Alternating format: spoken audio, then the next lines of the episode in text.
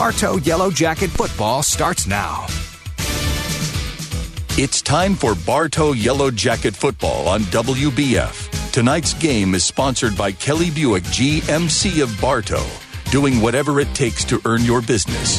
Evolve Professional Landscape Management, Spath Jewelers of Bartow and Valrico, Pallet One of Bartow, SR Wright and Company, by Ewing Blackwelder and Deuce Insurance, Keith Spray Service of Bartow, taking care of your lawn and garden for over 50 years. Budget You Pull It, the parts you need when you need them. Citrus Air Conditioners of Bartow by Whidden McLean Funeral Home. Beef O'Brady Sports Pub in the Bartow Center South. And by Bartow Ford. We're different and we prove it. Now, let's join our broadcast crew for Yellow Jacket Football. Good evening and welcome to week four of the high school football season and the district opener. Tonight, the 3 0 Bartow Yellow Jackets travel to Northeast Polk County for a showdown with the 1 and 2 Ridge Community Bolts. With Bruce and Andy Edmond, Mike Ayers, I'm Jeff Thornburg. Thank you so much for joining us. Well, the former Bartow coach Richard Tate returns to the program he started here at Ridge back in 2005. The Bolts have suffered back to back losses to Lake Wales and Ponte Vedra Nease while winning their season opener over Celebration. Bartow enters tonight's game undefeated with wins over Martin County, Kathleen, and last week's homecoming victory over Naples Golden Gate. The Yellow Jacket defense continues their dominance, allowing only one defensive touchdown on the season, while the offense is posting an average of 24 points per game. Looking at last night's action from the Bartow Junior Jackets, they picked up their second win and second shutout of the season. Last night, back at Bartow Memorial Stadium, Bartow blanked Ridge Community 38 to nothing. And speaking of the uh, the two squads, in six games this year, the Bartow varsity and Bartow junior varsity football squads have given up one defensive touchdown combined. And last year it was the Yellow Jackets over Ridge 40 to 21 at Bartow Memorial Stadium. Welcome to Davenport here in Northeast Polk County. Getting ready for tonight's district opener between the Yellow Jackets and the Bolts. And Bruce, get your opening thoughts here. That uh, the field looks great, and Andy, uh, it's I don't know if you've ever visited over here. Well, yeah, because we when the boys played, we played over here. Yeah. So Andy's been here as well. Well, Mike, uh, field conditions, uh, the field looks great from up here. Absolutely, guys. The field's amazing down here. I mean, there's a nice breeze, like you were talking about those rooftops. We're catching that breeze coming out of the northeast, and we got a pretty nice breeze. You look at, I don't know if there's any flags hanging around. Oh, there you go, the American flag back there. You see it blowing directly to the southwest. Um, but I was just informed, not only is it just a game against Coach Tate, the former Coach Tate for Bartow, um, but a couple of the coaches from Bartow started at Lake Region with his brother, and now his brother is up here at at uh, Ridge. So we have not only just Coach Tate, but we have some in-house rivalry going on tonight too. Well, last year the uh, the Yellow Jackets uh, got a victory over Ridge 40 to 21 back at Bartow Memorial Stadium. And uh, Bruce, we, we talked about the importance of this ball game because it's a district game. The the if you if you want to advance in the playoffs, play football in November. It starts tonight with the district contest, and it's very important to, to both squads to get off to a good start tonight. Yeah, and and it and it is a bit of a rivalry. We play them every year, regardless. And um, with with Tate coming, you know, they fired Tate a couple years ago, and he came to us. We had him for a couple years, and then um, he bounced over here back again. This this is where he's he's going to end up every time, and uh, so uh, that that that puts a little more emphasis on winning this football game tonight. And I, I would be willing to bet that that uh, Coach Eden uh, has has uh, reminded them of that. That uh, you know he just up and left and came back here, and there's nothing against him but uh, it's still a little bull- bulletin board type stuff that you can put in there, and uh, just to make the kids a little bit more aggressive. He challenges them. He told them we're th- we're three and zero, oh, and now you got to make it four and zero. Oh, so you got to get out there and play your games.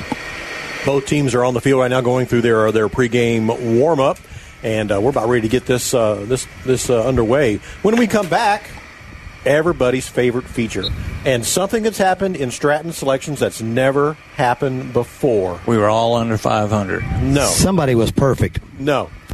Andy, Andy got Andy was on top. Stand by. when we come Well, back, three of them. when we come back, it is Stratton selections for week number four. You're listening to Yellow Jacket Football on WBF. Hi, I'm Benny Jr. with Bartow Ford, reminding you don't go the wrong way on your next purchase. Come to Bartow Ford and get the lowest price, the best treatment without all the gimmicks and games. This time, save time and save money. Come to Bartow Ford, where we're different and we prove it. Hi, it's Erin with Evolve Contracting. While there's no shortage of landscape and irrigation companies, you deserve the option that's the best fit for you. At Evolve, we offer 3D imaging and an irrigation program that saves you water, time, and money. Visit us at evolveyourbond.com. For over 50 years, Keith Spray Service has been serving Polk County with specialized treatment of delicate ornamentals, including rose bushes. Want to learn more about the treatments of ornamentals as well as expert lawn care? Call Keith Spray Service.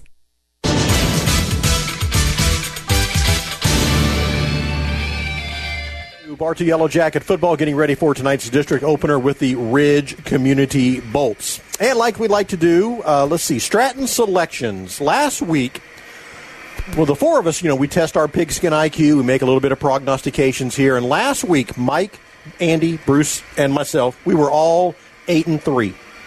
In the many years we've been doing this, the four of us have never all had the same record during one week. That's pretty. That's pretty interesting for sure. So we were all eight and three. So that really doesn't change the standings too much. Mike and Bruce still with a big lead over myself and Andy. Yeah, sorry. It's good company, Andy, at the bottom. With all right, so here we go.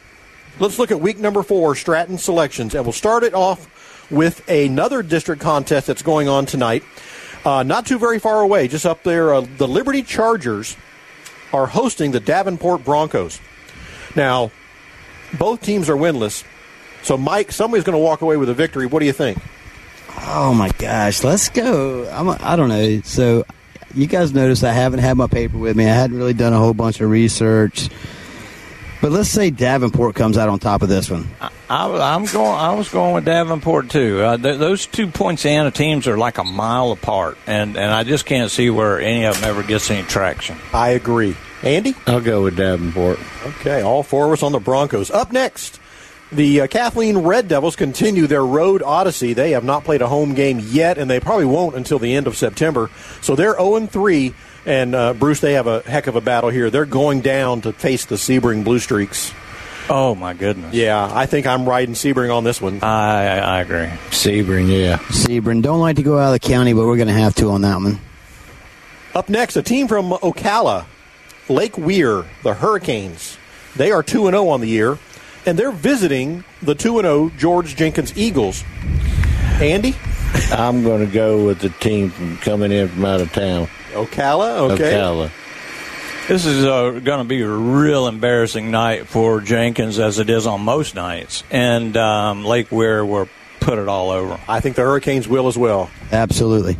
I like the Hurricanes. Up next, the uh, Tenoroc Titans. They are 0 2. They're on the road to Frostproof to take on the Bulldogs. Ooh. And I think uh, Frostproof is going to have a pretty easy time with that. Frostproof's going to end that game before the halftime. Yeah, can you say running clock? I agree with that. All four of us are with uh, Frostproof there. Okay, up next, the team that we will see next week, the Auburndale Bloodhounds. They're home tonight, taking on the Kissimmee Gateway Panthers. The Gate, the Panthers are 0 2. Auburndale is 2 0. This is a district game. Bruce? Yeah, uh, Gateway has never been the team. Uh, the, Kissimmee Osceola is the football team and the basketball team there. Uh, Auburndale take that easy. Michael? Auburndale. And Mandy. Auburndale. All four of us are on the Bloodhounds. We, we're all four in, in sync tonight. Well, so we far. could go uh, the same two weeks in a row. Alrighty. Uh, the Lake Wales Highlanders, another district game. The Lake Wales is at Lake Region tonight, where they are dedicating their stadium to their very first principal. They are having a dedication ceremony. Lake Region is 1 and 0, Lake Wales 3 and 0. I'll start with Lake Wales. Yeah, I, I would. I would like to peek uh, out, but uh, Lake Region is Lake Region, and uh, Lake Wales will take that. Yeah, I'm with you guys, black and orange Lake on that one.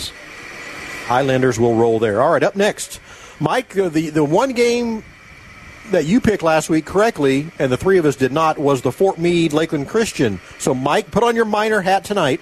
Fort Meade is on the road. They're 2 and 0. They're visiting the Phosphate Bowl to take on the Mulberry Panthers. Mike? Listen, I mean, I know somebody's going to jump on Coach Peavy on that in a heartbeat, but I'm not even going to touch that one. But I'm telling you, Fort Meade's got a team this year that's going to be hard to contend with. They, after seeing what they did to Lakeland Christian last week, I mean, that quarterback and that team's just got their stuff wired together. So I think they're just going to be a force to be reckoned with throughout the season. So Yeah, I'm going I- it, Meade on that one. I, I didn't call Coach O'Neill yet to find out what happened to Lakeland Christian, but uh, I, the only people that are going to survive tonight uh, in Mulberry is the mosquitoes, and, Exactly. and uh, I think it'll be a running clock before the end of the first half. I agree. Andy? I'm going with the with the Miners. Everybody on the Fort Meade Miners. All right, Bruce, you mentioned a minute ago the Osceola Cowboys. They are surprisingly 0 3 on the year. Yeah. They're at home to take on the visiting Lakeland Dreadnoughts, who are 1 and 2. When was the last time this Oh, particular matchup? And they were basically 1 and 5 collectively among the two of them. But uh, Lakeland versus Osceola tonight. What do you think, Bruce? I'm going with Kissimmee Osceola. I, I I don't know why. Uh, I just I, I I just Kissimmee's always been a powerhouse. I don't know what's going on. Bizarro world. What do you think, Andy? I'm going to go with Lakeland tonight. Yeah, and Lakeland's coming off a loss from that team out of state, too, right? Yeah, Yeah, which they played very good for Phil, they played Philly. from yeah. Yeah, So Number so eight team in the country. Yeah, I, I, I tell you, I think Lakeland Lakeland's just looking for that person to take a little bit of revenge out on. So I think I'm going to stay in the county. I think I'm going to take Lakeland on that one.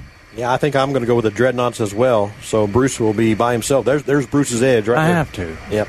Okay, up next, Lakeland Christian. We talked about them. They were kind of handed their hat down in Fort Meade. Lakeland Christian is two and one. They're over in Zephyrhills tonight to play a very good Christian Academy team. They're also two and one on the year as well. What do you think about that one, Mike?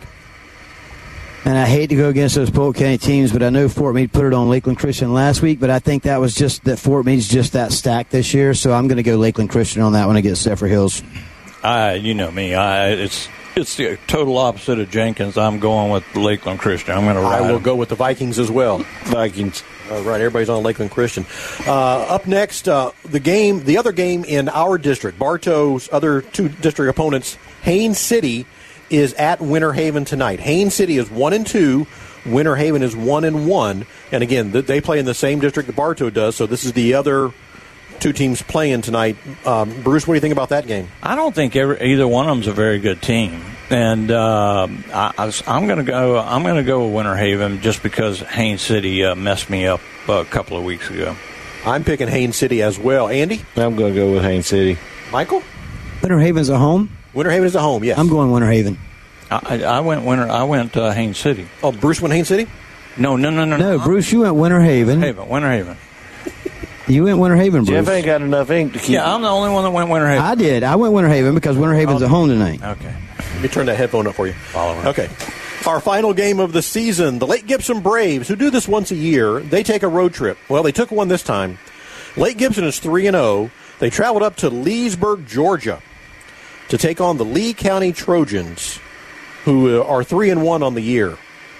It's hard to make these predictions on these out of state games like this, but Lake Gibson 3 and 0. They, they like I said, they travel like this once a year. and they get beat once a year. They do.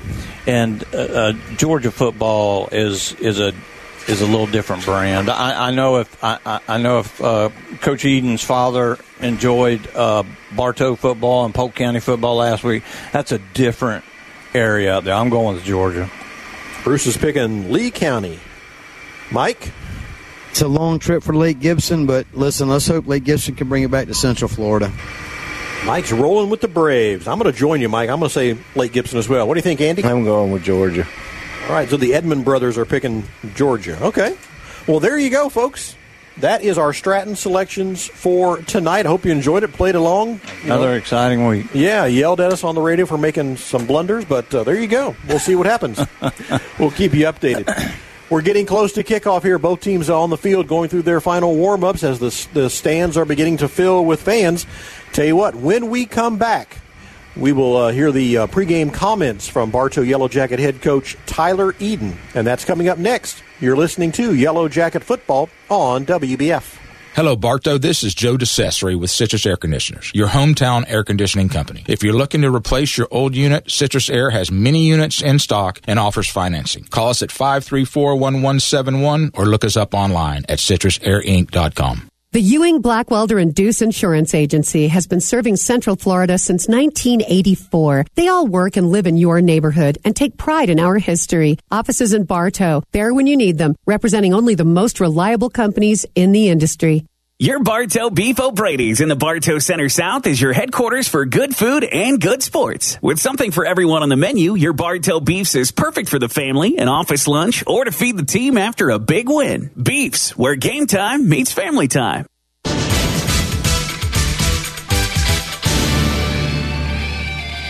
Once again, happy to be joined by Bartow Yellow Jacket head coach Tyler Eden. Coach, 3 0. Uh, what a homecoming performance last Friday night at Bartow Memorial Stadium. You beat a very good Golden Gate team out of uh, Naples 3 0. You talked about wanting to open it up through the air a little bit before the game. We saw a lot of that. Uh, KJ, two touchdown passes. You got Taylor involved in the game. Yeah. Uh, just recap real quick everything that went good for you and bad in the game last week. Yes, sir. Well, first off, glory to God, and, and, just so proud of the way that the boys fought. And um, yeah, you know that Golden Gate team was really good. They had a bunch of transfers, like we said, that real talented team. I think they had a couple three stars on that team, but that's a team too, by the way. And I just want to give a big shout out to our defense that is averaging 40 points from the kickoff classic to week one to week two, and they played Winter Haven, Victory Christian, and I forget who the third game was, but they've averaged 40 points our defense did not let them score a touchdown. Um, so as far as what we did offensively, I was really, you know, happy. I think we took a, we're not where we need to be yet um, because again, and I tell them, you know, we scored 24 points. That's the best we've done offensively so far because we've scored 21 in the other games. we we finally scored 24 offensively, but we had a fumble down there at the goal line early in the game because we tried to go on two. We got them to jump, but we snapped it. Ball gets the ground. They get the ball. That would have been. A, I think we could have scored a touchdown there. So there's uh, 31. Then we miss a wide open receiver down the sideline right before the half. We underthrow it. It's picked. That would have been another one, I believe. That's 38. And then you go um, to the fumble on the goal line that gets ripped and it becomes a touchdown. That's 45. So you're looking at a team that if we just executed and fired on all cylinders, could have scored 45 points on a team that has been dominant they shut out Winter Haven. They shut out, or they let Victory Christian score one touchdown. Um, they've been dominant, and, and so the thing I'm so excited about is, you know, KJ looked uh, just getting more and more comfortable in the air. Uh, Janias Taylor is such a, a, great athlete and just such a, a, humble young man. You know, he didn't complain at all. Hadn't been getting the ball, hadn't been getting the ball, and boy, he had a great game. Huge catch down the sideline, uh, the go-ahead touchdown on a running play here. Um, so we were able to utilize his speed and get him involved more. But I'm excited about you know the defense continue to play well. I'm excited about where the offense is going, and hopefully we can take another big step this week. Yeah, tonight we open up district play against Ridge Community. Some underlying stories here. Former coach Richard Tate now on the opposite side of the field against the Yellow Jackets tonight, a team he's very familiar with, I'm sure. Mm-hmm. And uh, I know you want to go 4 0, but most importantly, it's a district win that you want to get tonight. What is your approach to take on the Bolts tonight? Well, you know, and I told the guys this all week. When it comes to district play, and really when it comes to anything, you know, we don't even talk about winning the games right now. We just talk about what it takes to win. We just talk about we're not talking about the outcomes. We're talking about what does it take to get the desired outcome. And so for us, it's a district game, and we've talked about that. We've talked about building a championship winning culture. And so before you can win a championship at the state or the regional level, you get to compete for a district title. And so we know that we have three opportunities to do so. And if we take full advantage of each opportunity and handle business, we can be champions. And so, um, we, but we also don't talk about the extracurriculars. We don't talk about the, the extras and that. We just focus on, again, playing assignment perfect football, doing your job four to six seconds at a time for 48 minutes or whatever is required until that scoreboard says the game is over, and, and playing more physical than the guy across from you. Um, the third thing, the big one is that I challenge them this week is don't get caught up in any of the extras, right? It's not about who's on the other sideline. It's not about uh, anything else. We don't do anything special because it's a district game. You play the same way you've been playing with that intensity, that assignment perfect mentality, and together and continue to build that culture. And, and I believe I really like our chances, and, and I'm excited about, uh, about getting it done. Last week we saw KJ come out of the game for a little bit, a little injury, but he did go back in and re-enter the game uh, talk about any kind of injuries we had this week and, and good week of practice? Yeah, you know, so the only real injury we kind of came out of that with was um, Jason Williams. Um, he did does have something going on, but he'll be back uh, at latest by Winter Haven. So he's, he'll be out this week.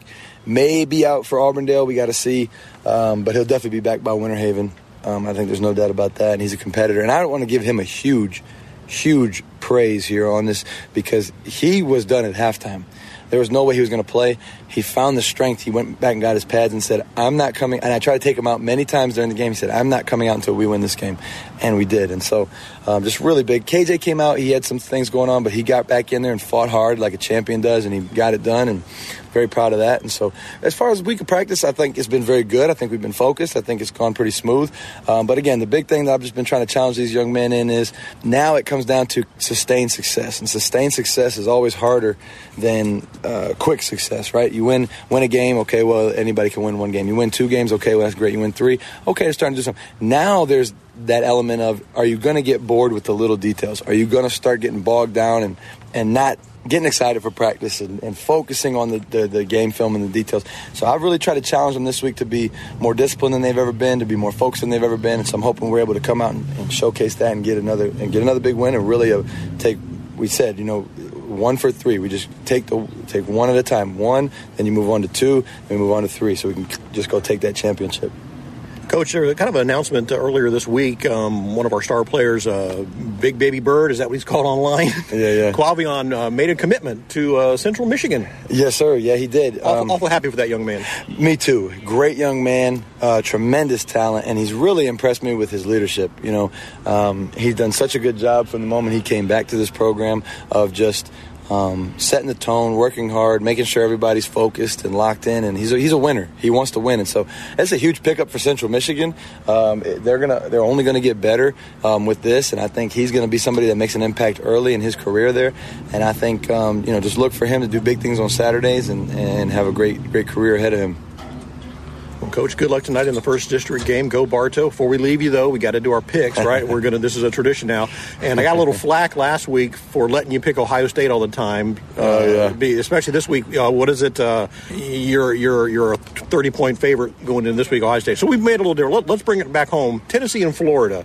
Yeah. What do you think about that game? You know, so Gainesville invited a couple of our players down because they're recruiting them. In fact, they invited uh, they invited all three. They invited. Um, Jaden Williams, Janias Taylor, and Tavares Murray. And so I really like the atmosphere there. I'm not ready to commit to any Florida team to make sure that no one hates me, but um, uh, oh, it's tough. I'll tell you what, and I love Florida. I loved everything, but I got to go with Tennessee. I'm sorry. I think they're going to win. I think they're the better team. Although I'd love for Florida to kick their butt and knock them down. Coach, good luck tonight at Ridge Community First District Game of the Year, and uh, we'll bring home win for Bartow. Yes, sir. Thank Go you, Jackets. Coach. The pregame comments of Bartow Yellow Jacket head coach Tyler Eden. Stand by. Coming up next, it is kickoff. You're listening to Yellow Jacket Football on WBF.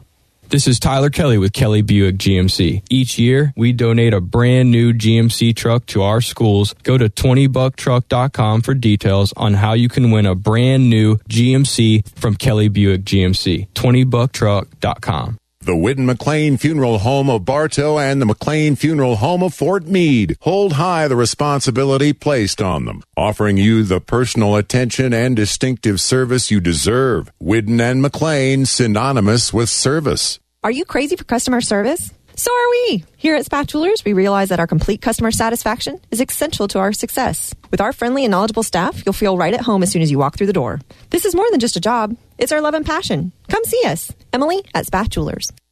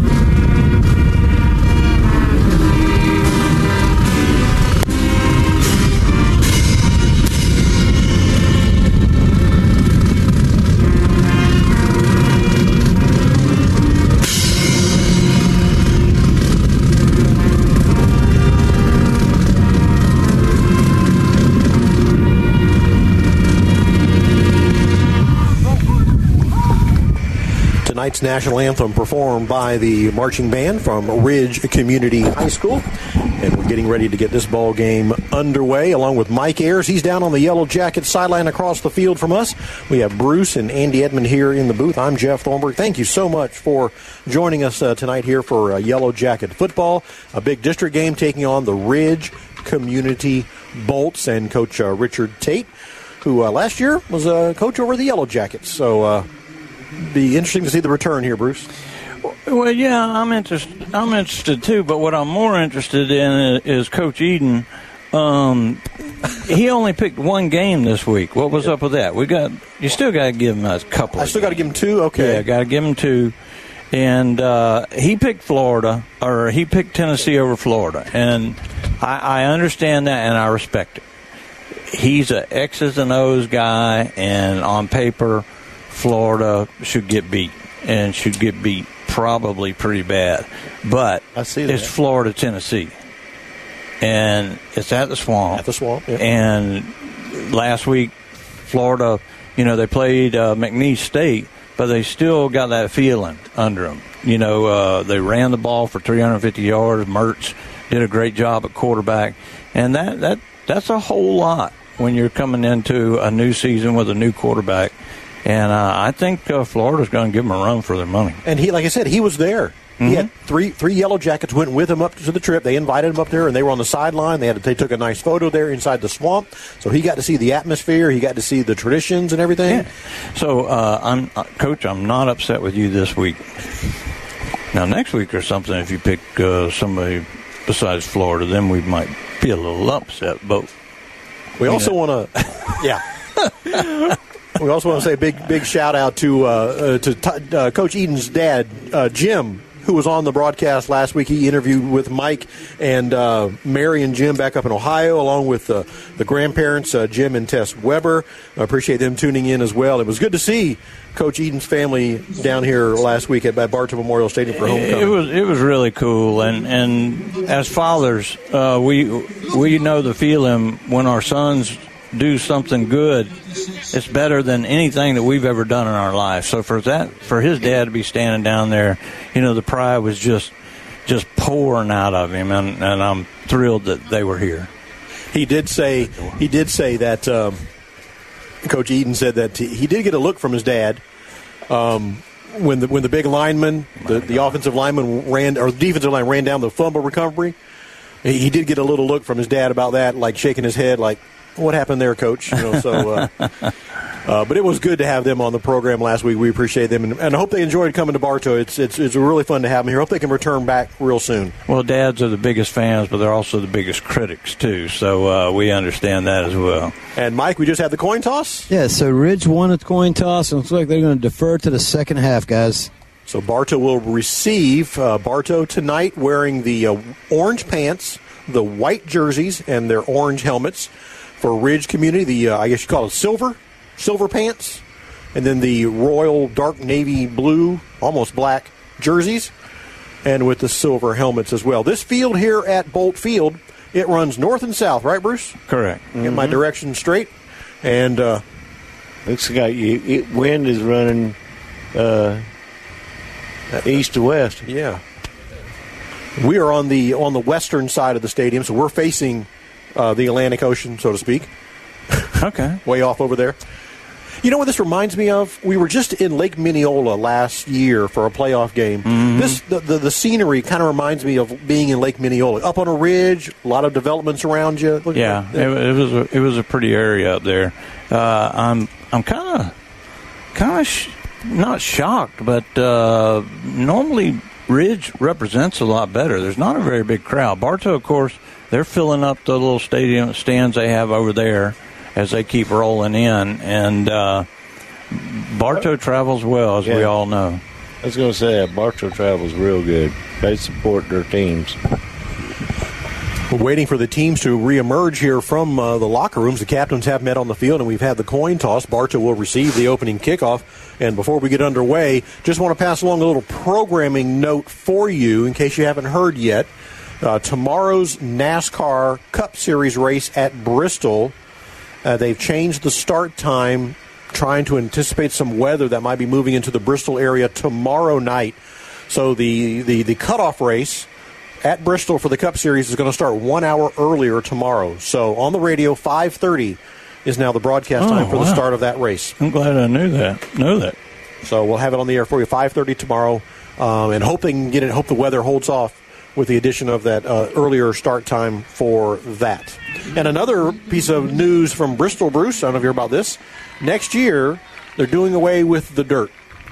Next year, both races at Bristol will be on the asphalt or concrete surface. Yeah, it was fun for a couple of seasons, but Bristol's a different different ball game, and and to be at Bristol and that uh, dome is uh, it, it's it's not a dome, but uh, you know it's it's that it's a stadium. Yeah, and uh, it, that's just such cool racing. And you got you got Bristol's Bristol, baby. I would love to go see that night race up there. Both teams now making their way onto the field and running through the cheerleaders, and uh, we're getting very close uh, to uh, kickoff. Bruce, they threw a threw a lightning bolt in the middle of the field there. Yeah. How about that? Yeah, and it actually stuck. So we're really happy about that. I think they had a place set there where they put it. You guys are tough. Listen, he put that thing in the ground like he was meant, like it was meant to be there. Hey, he's got like a little golf uh, tee hole there where you. I don't know. He's a big boy. He can he can probably put some whatever. I'm going to be good. Here come the bolts ready to kick off. Now the Yellow Jackets uh, will go on offense, so we'll get to see uh, Valentine and the crew uh, take the field uh, first tonight. But here we go, the three and zero Bartow Yellow Jackets taking on the one and two Ridge Community Bolts in the uh, district opener for both squads tonight. Kicking off for Ridge is going to be number 24, and that one's going to be uh, Giovanni. Giovanni has it teed up. He got the orange tape on tonight. Stanley needs to back up a step. Okay, good. Get everybody on sides here for the Yellow Jacket. Back deep to receive. That's going to be our buddy Murray back there. And obviously he doesn't kick too far because Bartow is way up. Murray is standing I'm right looking for an offside. Oh, he's going to. Yeah, it'd be nice if he kicked off uh, from the 40 there, He buddy. had, he had the ball spotted to the 35, so they told him to move up to the 40. And he's aiming. He's aiming right towards Murray. Giovanni kicks it. It's gonna be a little was pooch gonna be a kick. Pooch kick. And it's going to be taken at the 25 yard line by the up man. That's going to be Murray. Murray's across the 30, 35. Murray's at the 40. Murray at the 45. And down at midfield. Nice. Nice return by Murray. It was, and he. I think he got the he got his bell rung right there, guys. But uh, he uh, uh, brought it clear across the field back towards us, and then cut it upfield, and and like you said, got a great return. But uh, he took a solid hit, and uh, might want to check him because he got banged in the helmet a little bit. He was the last uh, Yellow Jacket player to, to walk over to the field. He's headed over uh, to the bench area, so we'll keep an eye on Murray. Here come the Yellow Jackets. First and 10, the ball placed right at midfield. And the quarterback, number 15, KJ Valentine. He's the senior leader of the offense. I'm going to start everything here in a little, little shotgun, Bruce, a little empty backfield to start the ball game. Three receivers in the pattern. Here's the snap. Valentine turns, throws, pass is Oh, complete. mask. That's Williams. Jadon Williams with the reception is going to pick up about three yards. Boy, he turned his head. I mean, he, he turned his head with the face mask and no flags. Going to be second down, and uh, we'll call it eight. Second and eight. They'll spot the ball right about the 48 yard line for the Yellow Jackets. We're just underway. The Yellow Jackets and Ridge Community. Yeah, guys, that was kind of a, an odd two yard play there because you look at the defense and they were giving him like 10 yards on that. He just couldn't get it turned upfield quick enough. Closing speed, got some speed at linebacker. Two receivers on the near side of the field. Again, Valentine in a little pistol formation. This time he'll turn and he'll hand it off and up the middle. No, they're going to bounce to the outside. That's Himes. Keeps them legs. Oh, no, that's going to be Glover. 23. Yeah, and and and if the little the little guy, uh, I think that's number eight. If he doesn't get hold of him, uh, Himes is off to the races. But the little bitty guy who's playing defensive tackle or defensive end uh, came up and made a really nice stop. Going to give him three yards on the play. It's going to be third and five here for the Yellow Jackets. Butler will line up as a receiver on the near side of the field. Taylor on the far side. Taylor with two touchdowns last week. And then Thomas is in a little slot position.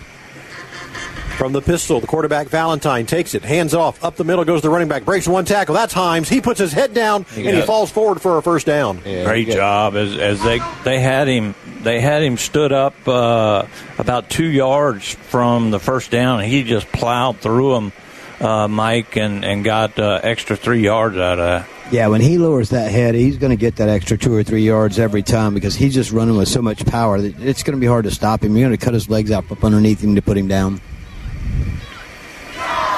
First and 10 for the Yellow Jackets at the Ridge Community 39 yard lines. Two receivers left, two receivers right of the formation. Empty backfield, and Ridge Community jumps off sides. That's something that uh, Eden has done every week now, and it's worked. And you you don't you don't do it uh, on certain situations. You you do it on different situations every week.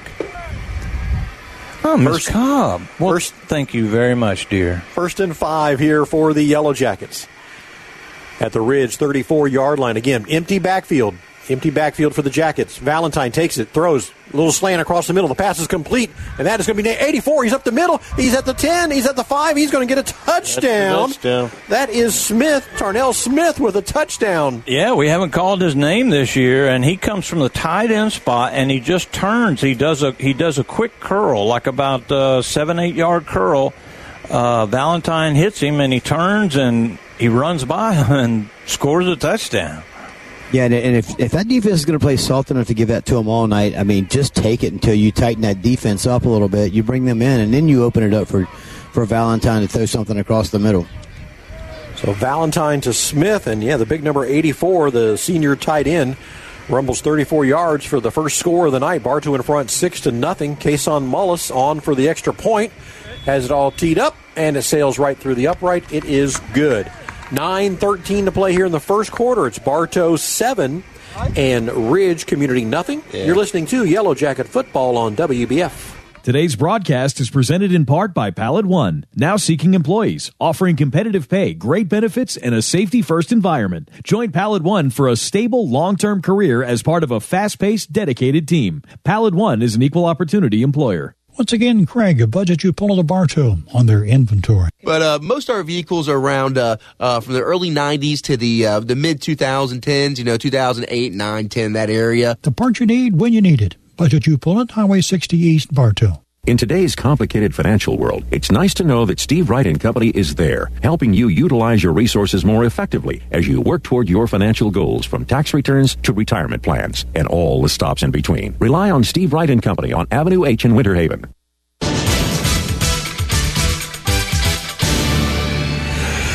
Welcome back to uh, Bartow Yellow Jacket football here on uh, WBF. Bartow in front, 7 to nothing. Here's the kickoff, sailed down to the 20 yard line. Ridge has it, and returning it to the 30, 35, still on his feet, and finally brought down near the 39 yard line. Yeah, really good return. As uh, I don't know if that was planned by Mullis or not, but uh, he he didn't kick it deep at all. The flag is blowing in his face, and it's a pretty good breeze. Probably what 15, 20 mile an hour, Mike. Absolutely. You can see the palm trees here in the north end zone. I mean, you can see all those. They're just standing straight out, so Yeah. it's a pretty good breeze here. So I think the thing just went up in the air, caught some, and it just kind of hung there. Alrighty, our first look at the uh, Ridge Community offense uh, tonight. First and 10 from their own 39 yard line. The Oh, quarterback fumble. mishandles the ball. He picks it up, but his, the timing is all messed up. He scrambles out and drops again. it. He just literally dropped the ball, and it's still being bobbled around. Bartow's going to pick it up, and that is going to be number seven. And he fumbled. Jadon Williams Nope, they call him down. Good. at the five yard line. Boy, that play had everything. It did, and it was that was crazy. Uh, Jaden Williams. I mean, they were they were trying to scoop and score, scoop and score, and you're taught that as a defensive back and a linebacker, you scoop and score, and nobody could get a hold of it, so they just kept pushing it down the field, and finally Williams picked it up about the twenty. They spin him down at the five, and he loses the ball, but fortunately he was down. And Bruce, from the very beginning of that play, the, the snap to the quarterback didn't seem right, and he could never get a handle on it. And that's what led to the to all that uh, It was Commotion. Over his, it was over his head. He was trying to reach up and grab for it. Now Valentine's screaming for a player. And guys, as quick as Bartow scored, I just got a score timeout. update. Fort Meade seven, Mulberry zero. Bartow was forced to call a timeout with some with some personnel changes there. Coach Or- Peavy, I wonder if he heard that. I'm sure he did. Coach Peavy's probably watching the race right now. Coach Peavy, it's seven Fort Meade, zero Mulberry. It's only going to get worse, Coach. Proud to be uh, Bartow's air conditioning company. It is Citrus Air Conditioning, complete service for your home or office with such great care. It must be Citrus Air. Give them a call 534 1171. Thank you to Jonathan Jester and everybody at Citrus Air Conditioning of Bartow. 534 1171. So Fort Meade's in front. And Coach Alex Washington is uh, chiming in. Our buddy Garth, who runs the 555 program, uh, wishing a happy birthday. I don't know who, but um, uh, can't say anything about that. But thanks, Coach. I really appreciate it. Oh, I can. Oh, whatever. First and 10 for the Yellow Jackets at the five yard line. KJ Valentine up under center. Second man through is Glover. Oh, Turtle gone. bounces He to the got it. outside and he streams right onto the end zone for a Yellow Jacket touchdown. 23, Darnell Glover with a five yard touchdown run. He that play was designed to go inside, guys, and it was clogged up, and and he just turned right and turned on the Jets and outran everybody to the end zone. Yeah, there was nobody out here on the outside, so when he saw that outside open, he knew exactly where he was going with that one. So Bartow points off the uh, fumble on the very first play by Ridge. They fumbled it. Bartow turns it into a five yard touchdown run from Glover. Mullis on again for the extra point attempt. This one again sails right on through the uprights. It is perfect. Bartow in front now, 14 to nothing. Mike gave us that score with Fort Meade. Bruce, I got one for you. Lake Gibson seven, Lee County nothing. Wow. The Georgia school. And how about this? The Lakeland Dreadnoughts 16, Osceola nothing. Oh, First quarter. Yeah, where did everybody from Osceola go? So, what school did they go to over I there? don't know. St. Thomas? Did they go to St. Thomas? Maybe. Probably. And Mike, the score you had was uh, Fort Meade seven, Mulberry nothing. Correct. All righty. Well, here at Ridge Community, the Yellow Jackets on the board quickly. It's 8:43 left in the first quarter, and Bartow's in front, 14 to nothing. KJ Valentine on the opening possession of the ball game threw a 34-yard touchdown pass to uh, Turnell Smith, and then following the fumble recovery by the Yellow Jacket defense, a five-yard touchdown run from uh, Glover, aka Turtle. Yeah, and and uh, really want to give uh, a shout out to the the long snapper there, the center. I mean, that was a rocket shot, a bullet back to Valentine. He puts the ball down, gives gives Mullis plenty of time to set and kick. He's Here's pooching the, that ball. The kickoff is going to be a high, high kick taken at the 25 yard line, and he is hammered. Who is that? He laid him out. Number 18. That would be uh, B.J. Walker. He laid him out. Special teams guy. All right, Ridge will enter the field now with their second possession of the ball game, trailing now 14 to nothing. Quarterback is uh, he wears number 10.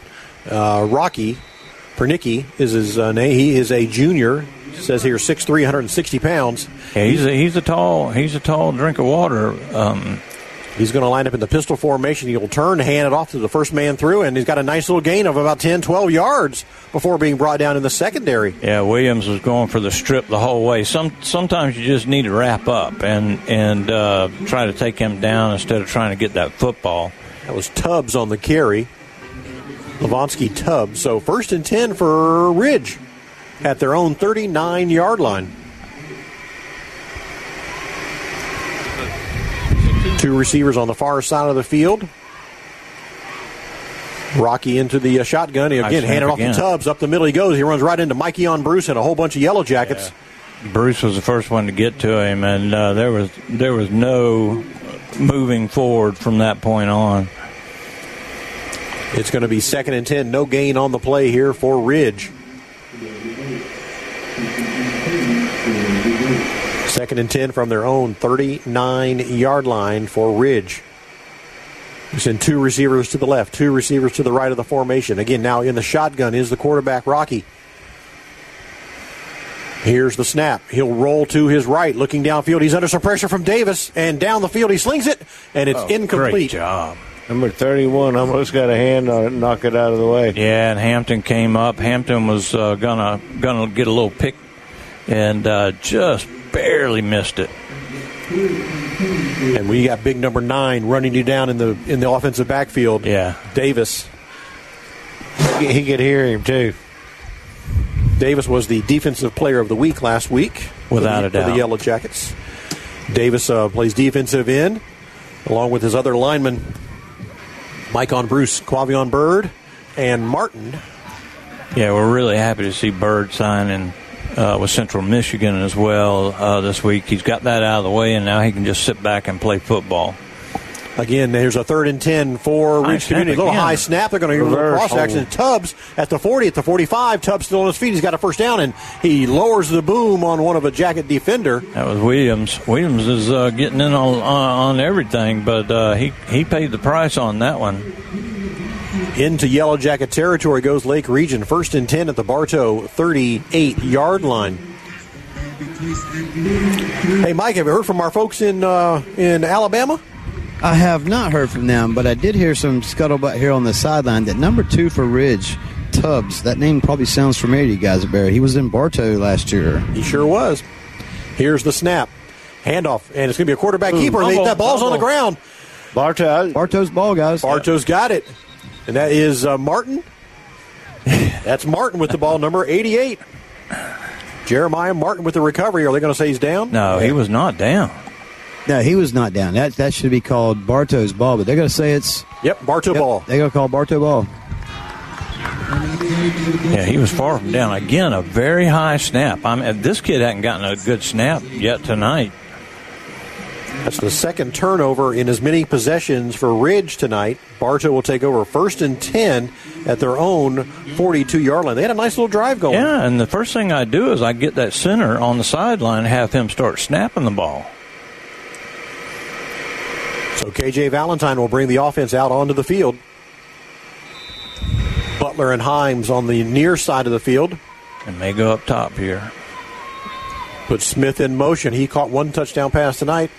And they're going to put uh, Thomas sweep. in motion. They're going to give it to the jet sweep to Thomas. He tries to turn the corner. He's going to get a decent gain, about five yards on the play. Yeah, good job. Uh, good, good positive yards. That's all you're looking for here. Is uh, you know they got almost seven yards on that play right there. That makes for a pleasant evening. Second and four here for the Yellow Jackets. Ball now spotted at the Ridge 47 yard line. Second and four. Jackets are going to send four receivers on the far side of the field, one on the near side. That's Butler. Empty backfield. Ridge almost jumped. They're going to put somebody in motion here, I would think, or they're going. They've got isolation over here. Valentine takes the snap. He wants to throw. He breaks one tackle. Up the middle goes KJ Valentine. He's going to pick up two. It's going to be third and two at the 45. Yeah, had single coverage here on the left. They they overloaded that right side, and I I think there was. I mean, he was looking right the whole time, but maybe they're setting something up for later on in the game. Yeah, as soon as he snapped that ball, all, all the defensive guys dropped back on this right hand side of the line, and you had one guy that was still short. It was about five yards out. Which you know, you give me those five yards, and those five turns into eight, and those eight turns into ten real quick. Like, All right, third and two here for the Yellow Jackets at the Ridge 45 yard line. Bartow in front, 14 to nothing. Here's the third down play, and it's going to be a little option toss. And Himes got it. He's into some daylight. You got a flag There's on the play. in there. Himes gets down to about the 33 yard line. Yeah, a little speed option right there. He takes about three steps and pitches it right away. Full speed. Himes uh, collects the ball and gets downfield. Now we got to see what this flag is. yeah, that flag came flying in from about 15 yards away. Deep from the secondary, yeah, it did come flying in. Gonna be a holding call. See what they're discussing here Illegal block. Against Bartow. Two of them. So we'll see what they do here with this. They'll probably back up the Yellow Jackets, and they will march it off. That's a Spot that's foul. a 15 yarder too. The play occurred about the 35 yard line, so they'll march it off to the 45 yard line. I guess it's only 10. Oh, Garth uh, sending over a good looking yellow jacket cup. That is awesome. Man, that is really cool. Oh, yeah. Have to see if Elizabeth can't pop up with something like that. You Well, send I'm it to her, she can do it. I, I figure say I'm sure she can get that done. So the, after the penalty, the ball will basically be back to where it was before. It's going to be third and two at the 45 yard line for Bartow. Again, ah. oh, Bartow jumped. That was a touchdown score, Smith. Yeah, he flinched a little bit. Little wanted to leave a little early. That'll back up the Yellow Jackets five, make it third and eight. Now the ball at midfield. Yeah, and, and totally changes the play calling here. Before you, you, you had everything in in the bag that you could call. Now now you're going to have to most likely throw it or maybe a little jet sweep or something. Here comes the third and eight play for Bartow from midfield. Two receivers to the left, two receivers to the right. Himes, the running back, standing right next to the quarterback, KJ Valentine. Here's the snap. Valentine looks to the right, throws. Pass is complete to the tight end, Smith. Smith struggling, struggling, struggling. Got it. And He got it. keeps them legs going. He's got a first down. Where has he been, guys? I guess with uh, Williams being out, uh, this young man is getting a chance to play. And this is what I talk about. You you never know when your number's going to be called, and when your number's called, you got to go. And he may find himself some playing time now. First and 10 for the Jackets. A little hurry up there back on the line of scrimmage. First and 10 from the Ridge 41 yard line. Three receivers on the near side of the field.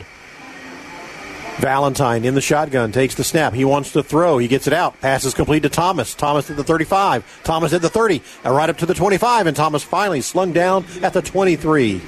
And that was a that was a beautiful bo- uh, block by uh, uh, Janaeus Taylor. And Jackets again quickly to the line of scrimmage. First and 10 at the Ridge 24 yard line.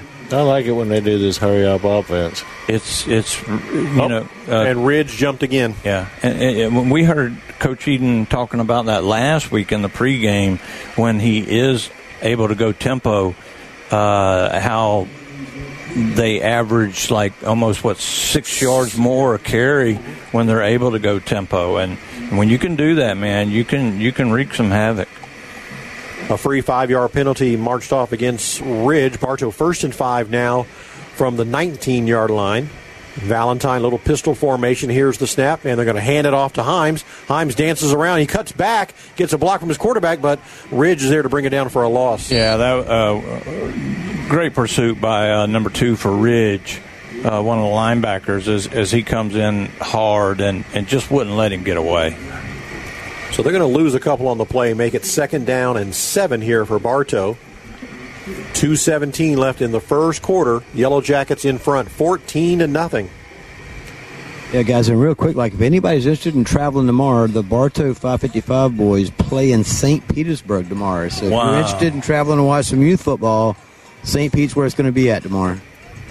That's great. And the uniforms Garth got for those kids is unreal. Empty backfield on the second down and seven. Valentine running, running. Now he's got some daylight. Right up the middle Oh, goes KJ on. Valentine. He turns on the speed and he's got a touchdown. Yeah, what a great job. We got away with a little hold there on the inside. Mike uh, looked like the guard was holding a little bit, but uh, we'll take that. Valentine, it just looked like he was all by himself just sprinting down the field. Nobody was even near him the whole time. There was 20 yards on either side of him running right down the center of the field. Kind of helps when you have a free safety. Yeah, exactly. 144 left here in the first quarter, and Bartow has their third touchdown on three possessions tonight. Valentine will now assume the holder duties. Kason Mullis set to add the extra point. Here's the snap. Beautiful. The kick is up. Right through. And it sails right on through. Mike, did you see that snap? It was I like did- a bullet. Uh, uh, you know, there's something something's different there. I don't know what's going on. I don't know if we've changed or what's happening, but you see the exchange between the center and the holder is, is so much different right now. Well, you work on it. You work on it, and you work on it. I mean, it, special team. You talk about it. We all talk about it. That snap and that hold is two of the most important things you'll do in the football game. Exactly. Bartow in front, 21 to nothing over Ridge.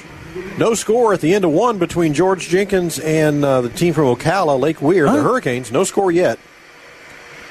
I'm sure that'll change.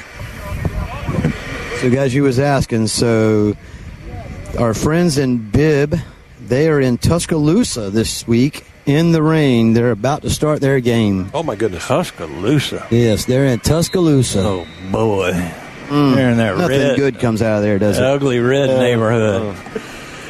Lake Wales in front of Lake Region seven to nothing in the first quarter. That's nice.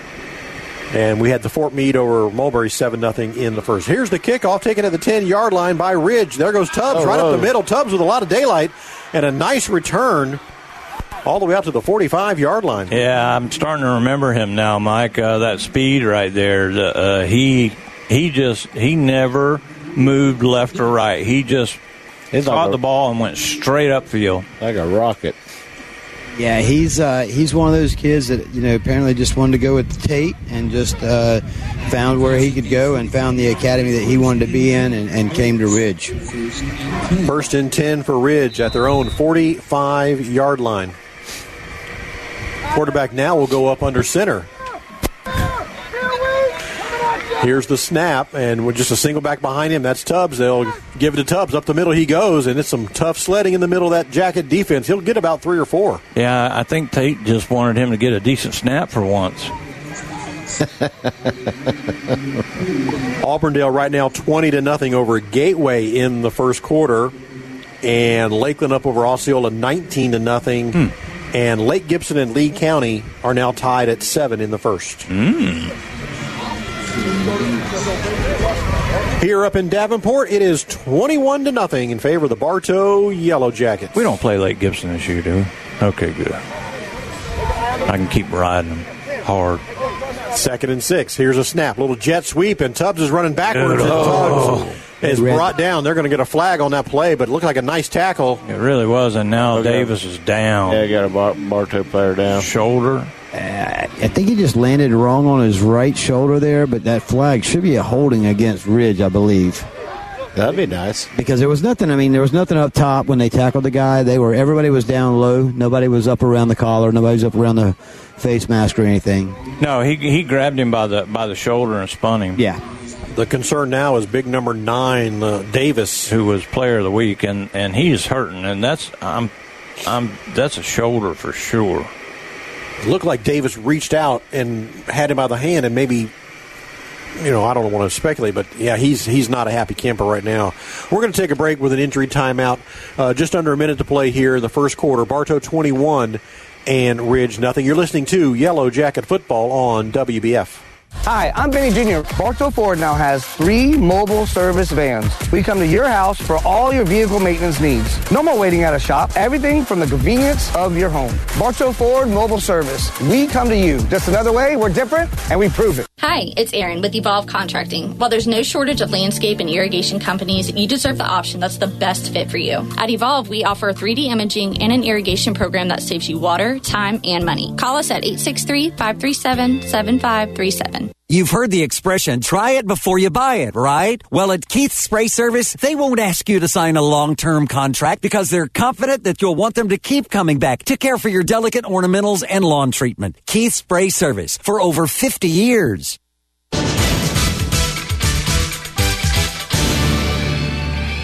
Uh, snap malfunction again. It was second and one. We'll recap the penalty for you. Ridge maintains possession, but again, another snap issue. Yeah. But uh, the penalty was a 15 yard penalty for face mask against Bartow. We didn't see Horrible it, but- call. Yeah, we, A horrible call. It was second and one. But again, Bruce, another errant snap. Yeah. And Ridge is fortunate to keep the ball again. And this is another thing that I used to get frustrated with Tate about. He's got nobody upstairs. He's got they they don't have any walkie talkies, anything like that. And that's a timeout. Timeout on the field. That- That's the end of the first quarter. With your score, uh, Bartow 21 and Ridge Community nothing at the end of first first quarter. You're listening to Yellow Jacket Football on WBF. Listen, don't forget. on WBF. Oh, we'll keep it right here. On WBF. Hello, Bartow. This is Joe DeCessory with Citrus Air Conditioners, your hometown air conditioning company. If you're looking to replace your old unit, Citrus Air has many units in stock and offers financing. Call us at 534-1171 or look us up online at citrusairinc.com. When looking for insurance coverage, consider the Ewing Black Welder and Deuce Agency with offices in downtown Bartow. Ewing Black Welder and Deuce Insurance with a wide range of insurance products to meet your every need. Becky Maslak, your local office manager. If you're looking for good food and good family time, look no farther than Beef O'Brady's in the Bartow Center South. Your Bartow Beefs is perfect for lunch or dinner for the whole family or whole team. Your Bartow Beefs, where game time meets family time.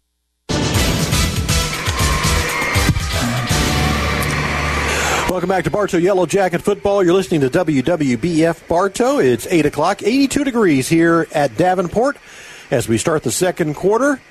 Ridge Community facing a third and 11. Here's the snap. It's a good one this time, and the quarterback will do some scrambling. He's up the sideline on the far side of the field, and he's going to get a first down. Yeah, he's a pretty good athlete as we we've seen so far. I mean, he, he's had to be a juggler as well, and uh, finally gets a decent snap, and you see what he's capable of.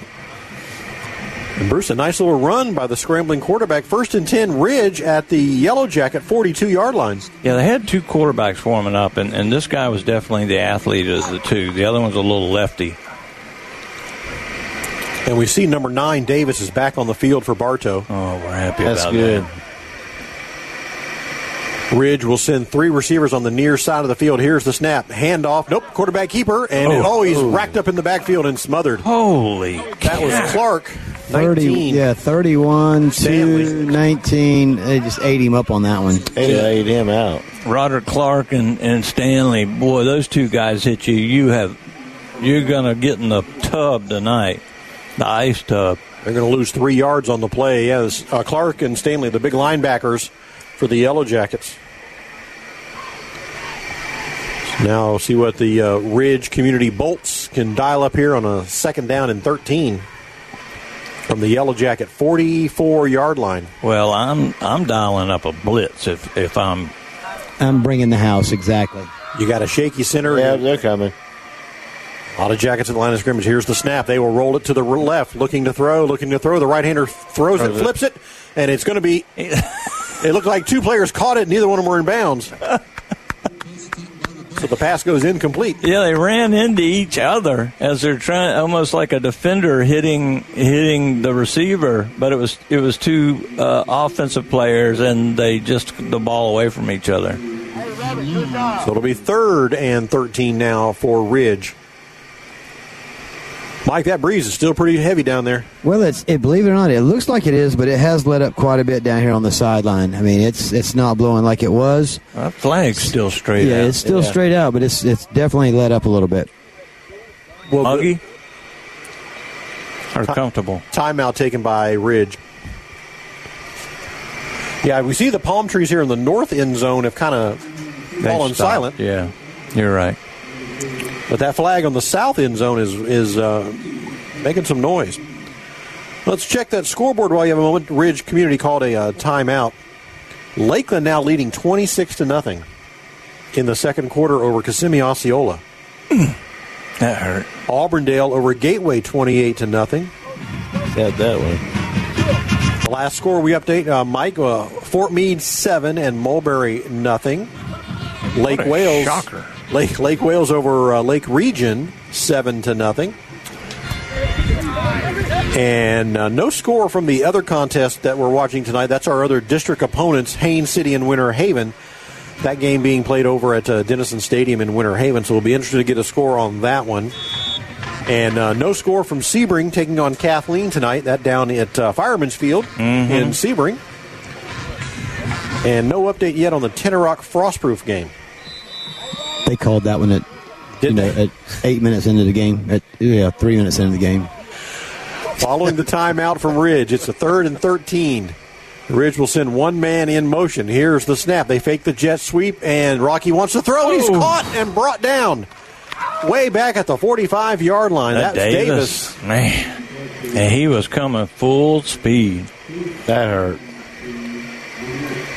And They that's gotta going punt to they have to punt the ball now all the way back at their own 45 yard line. It's going to be fourth down and 25. And we get to see Murray in the backfield to return this kick. He's standing about the 20 yard line. Murray and Williams, the usual pair, deep pair. Williams wears number seven and Murray wears number three. They're going to settle in right about the 25 yard line. I wouldn't be surprised they try to block it. It looked like it. Giovanni is the punter. He's got it. Here's the Good. kick.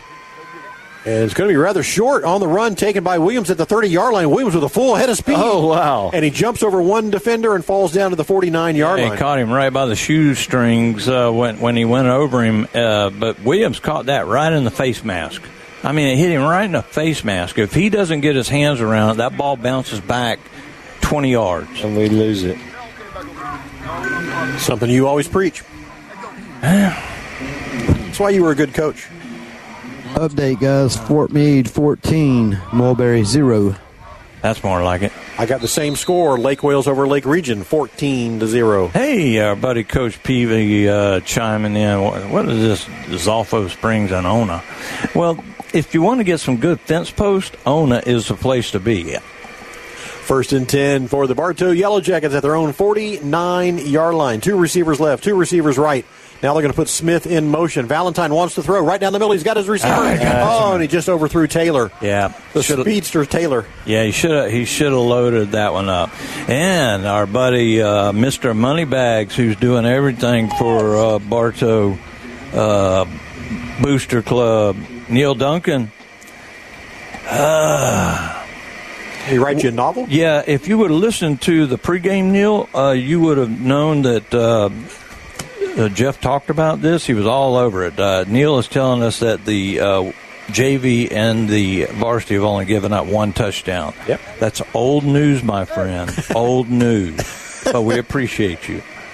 Second and 10 for the Yellow Jackets from their own 49 yard line. Three receivers on the near side of the field. Valentine in the uh, shotgun formation. Here's the snap. Two steps, drops, throws, pass complete. And he gets it out here to uh, Thomas. flag in there. Thomas at the 45 yard line. Golly, they just they bulldogged him down, had him around the neck, which is not a penalty. Wonder what the flag's for. Looks like it's going to be holding. Or blocking the back again. One of the two. Did he call hold? Thomas with a nice catch. Blocking Yeah, the blocking the back Bartow. against Bartow. And that's that's where you know you have the slot receiver. He's he's the one that's turning and making the catch, and the receiver's just trying to block for him. And if if he doesn't square him up, you're going to get that flag. And now they've got second and long way. March off 10 yards against the Yellow Jackets, and that's going to put the ball all the way to the 43, 43 yard line, make it second down and about 18. Clock runs with nine minutes to play here in the first half. Bartow in front, 21 to nothing. Two receivers to the left, two receivers on the near side. And uh, Glover in the backfield. Valentine drops straight back. He wants to throw. The right hander does, job. and he's got it complete into the flat there. And he hit Glover. And uh, Turtle with a big hit at the 42, 43 yard line. Boy, he was looking downfield the whole way, and then he picks up Glover and he just dumps it off uh, about maybe six, seven yard pass. You just you just flick the wrist, and now all of a sudden you got third and, and extremely manageable. Third and three for the Yellow Jackets. They are quickly to the line of scrimmage. Empty backfield. Empty backfield for KJ Valentine. Five receivers in the pattern, and they get Oh, Ridge to jump again. Valentine uh, pulled them again, and that's first down. Yeah, Coach Tate is furious right now. That's and I, three I- times. Yeah, I understand. I understand him. Him. Uh, being upset. You know, you, you you preach all week long. Watch the ball. Watch the ball. Watch the ball. First down for the Yellow Jackets at the Ridge 38 yard line. Again, empty backfield for the Yellow Jackets. Three receivers on the left side of the formation, two on the uh, near side. And Valentine by himself. Here's the snap. Two steps, drops, throws toward the end zone, looking for Taylor, and it's incomplete. he kind of split them, guys. Uh, he, he had he had two receivers. He had Smith and Taylor. Uh, Smith was going down the hash, Taylor down the numbers, and he threw it like right in between them. Mike, uh, did what is? I saw the exact same thing. You're exactly right. He had two guys going right down the right side of the field, and he just laid it up right in between them, hoping one of them would cut back to the ball. And I think they were just looking at each other. Okay, are you coming or am I coming? And I don't think they knew. I agree with that. agree. 'cause I to- yep. Go ahead. I agree with that because Taylor didn't even wasn't even looking back at the ball. Nope. And he was the closest one to it. They've gone to halftime in uh, in Osceola, Lakeland in front, twenty six nothing at the half. Well, you're really rubbing it in on me, aren't you? Sorry. Second and ten for the Yellow Jackets. Two receivers on the near side of the field. The Ridge bringing some pressure, and they will hand it off to Himes. Himes with a nice run and a flag on the play. Right where the tackle hold. occurred. Himes needs to hold that ball in there a little bit closer when he's running. Going to pick up about seven on the play, but let's check that flag. I know one thing: if there's a fumble and that white hat has to run, it's not going to go very far. Personal, personal foul, face mask against Ridge. Huh? First down. He's like a weeble. Stop it. Look, am I wrong? You guys are tough. I'm sorry. He does kind of wobble. Strange comments from uh, somebody who's having something tomorrow. Yeah. Well, well, Mike was the one that was supposed to be doing this all night. We had it all planned out. Did we? Oh, okay. I Remember, Mike told us. Uh, I what- missed the meeting. First and 10 for Bartow. At the 15 yard line, here's the snap. Valentine wants to throw. He scrambles to his right, throws in the end zone. Oh. And again, two receivers in the area. You had Thomas and Taylor. And both of them went for it that time. If if uh, if uh, Thomas, lets it go, it's a touchdown to Taylor, but he didn't see him, and that's why you don't put two people in the same spot, guys. It was a nice thrown ball. Beautiful. Beautiful. So now it's second and 10 for the Yellow Jackets. The clock stops with 8.02 left here in the first half. Bartow in front 21 to nothing. But when you have two guys that are that close, somebody ran a wrong route. Valentine will bring his offense to the line of scrimmage. He's going to send two receivers on the near side of the field, two running backs in the backfield standing right with uh, KJ. And KJ will hand it up the middle. It looks like Himes.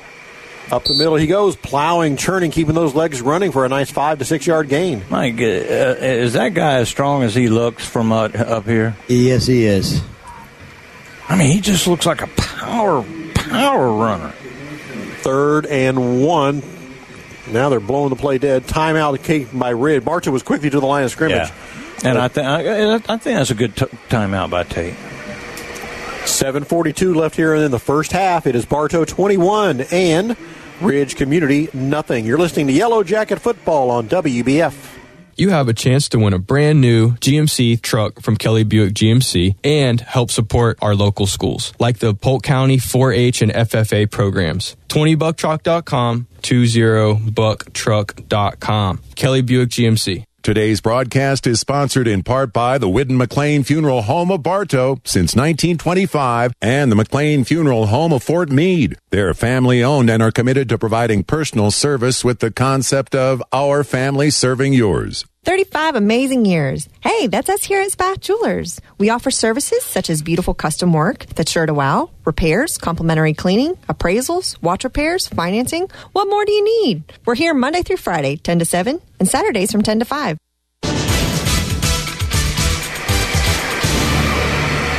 Following the timeout, a third and three. Here's a handoff by the Yellow Jackets, and they're going to get a first down inside the five, all the way to the four yard line goes uh, Glover. Looks like he's closer to the two. Yeah, Glover's down just inside the four, guys. Just oh, just inside the three. Um, Want to say hello to our voice of the Yellow Jackets, our announcer uh, Pat Pittman. Uh, says to keep up the great work, and we never argue with somebody that tells us that. Pat, our public address announcer, he was working the JV game last night. JV 2 0 on the year. JV is not allowed a uh, point all year. Neil Duncan says I owe him five hundred dollars now. Listen, Neil probably had First down for the Yellow Jackets, and they drive it toward the end zone. And he's going to be pushed back right about Oh, the there one, goes a and a flag. flag comes in late. So I'll just say this: Neil probably got to go enjoy a nice dinner with his beautiful wife. That's how he missed the beginning of the game. He missed the interview with Coach Eden. So listen, give Neil a break. I don't know what I said wrong. I, I just corrected him. I didn't correct him. I just said you'd have been listening to the broadcast when we came on, Coach Eden and, and Jeff talked about that. Exactly. Is there anything wrong with that? Five hundred dollars worth of wrong. Yeah, That's right. Pretty much There's so. a timeout for on the field. There's an injured uh, You'll Ridge know me player. too well. I don't have that kind of money. Bartow in front, 21 nothing. Seven minutes left here to uh, play in the first half. Florida State plays Boston College tomorrow. Seminoles are 25 point favorites. Is that right? Is that right, Neil? That's kind of a yawner. Of course, the Gators will play Tennessee tomorrow night. Now, that's a good football game. Alabama, after their loss at, with Texas, they're playing South Florida. They're in Tampa. Well, you know what's crazy is last week I, I, I said that uh, uh, Texas they couldn't win the big one, and and in, until they won the big one, they were just going to be ordinary, and they stepped up and they they not they they beat Alabama. Uh, it wasn't a close game. It wasn't a tight game, and that that kid, uh, the quarterback, he's the highest rated quarterback ever to come out of high school. The injured player for the Ridge was Washington. He walked off under the under his own power. And Mike, the ball spotted right about the two yard line. Inside the one, guys. Inside the one. And here's where we see the uh, yellow jacket, the, the big beef in the backfield. They're going to give him a touchdown tonight. Does Bird get it tonight? Here's the up. His snap. And they want to throw it. Valentine throws it in the end zone. Caught. And that's Smith. Smith again. 84 catches his second touchdown of the night. Isn't that wonderful? Wow, I love it when a, when a kid gets a chance and all of a sudden he becomes an instant star. Well, it's that next man up mentality, right? Well, it's it's what we talked about earlier uh, with with uh, Williams uh, being hurt with the shoulder. We know what Williams can do, and we're so looking forward to him coming back. But uh, this young man steps up, and they might not be able to take him out of the ball game. That's going to bring on Kason Mullis for the extra point attempt going into the other uprights, and this is good whether it's kicking north or south. Bartow now up 28 to nothing over Ridge Community. I'd like to remind you, uh, the the staff at Lawrence Plumbing extend best wishes to the Yellow Jackets on their 2023 football season. Lawrence Plumbing has been serving Polk County for over 50 years. They handle both residential and uh, commercial jobs, from a plug drain to a complete installation. Lawrence Plumbing of Bartow, they do The dirty work. the dirty work. We Thank love you to the Meeks family. We love the Meeks family. Yes, yeah, we do. 28 to nothing. Is this what you guys expected tonight? No. I wasn't, I- expect- I- I wasn't expecting this early. Yes. Correct. Starting to see some hands on the hips and everything on the on the Well, they're they're oh owing. What are they? One and two. One and two. one and two. But we should start seeing some of these white jerseys, some of these clean jerseys from Bartow go into this game here shortly. Yeah, I, you want to run a clock before you do that, I think. Um, but you, they are certainly going to get some playing time tonight. Exactly. 647 left here in the first half. Bartow in front, 28 to nothing. But they better stop this guy from running back kickoffs. He was pretty good. And Mullis will send it deep over everybody's head into the end zone for a touchback. Well, that's uh, One way to stop it. well, and, and I, I like the idea. I mean, when he's kicking into the wind, uh, Coach Eden had him pooching the ball. There's no sense in trying to boom it down there. And now that he's got the wind in his back, let's go ahead and put him on the 20 yard line. Ridge will come out first and 10 from their own 20 yard line. The quarterback wears number 10. And he'll get the play, and Rocky will head out to the uh, to the field. His name's Rocky? Well, that's his first name.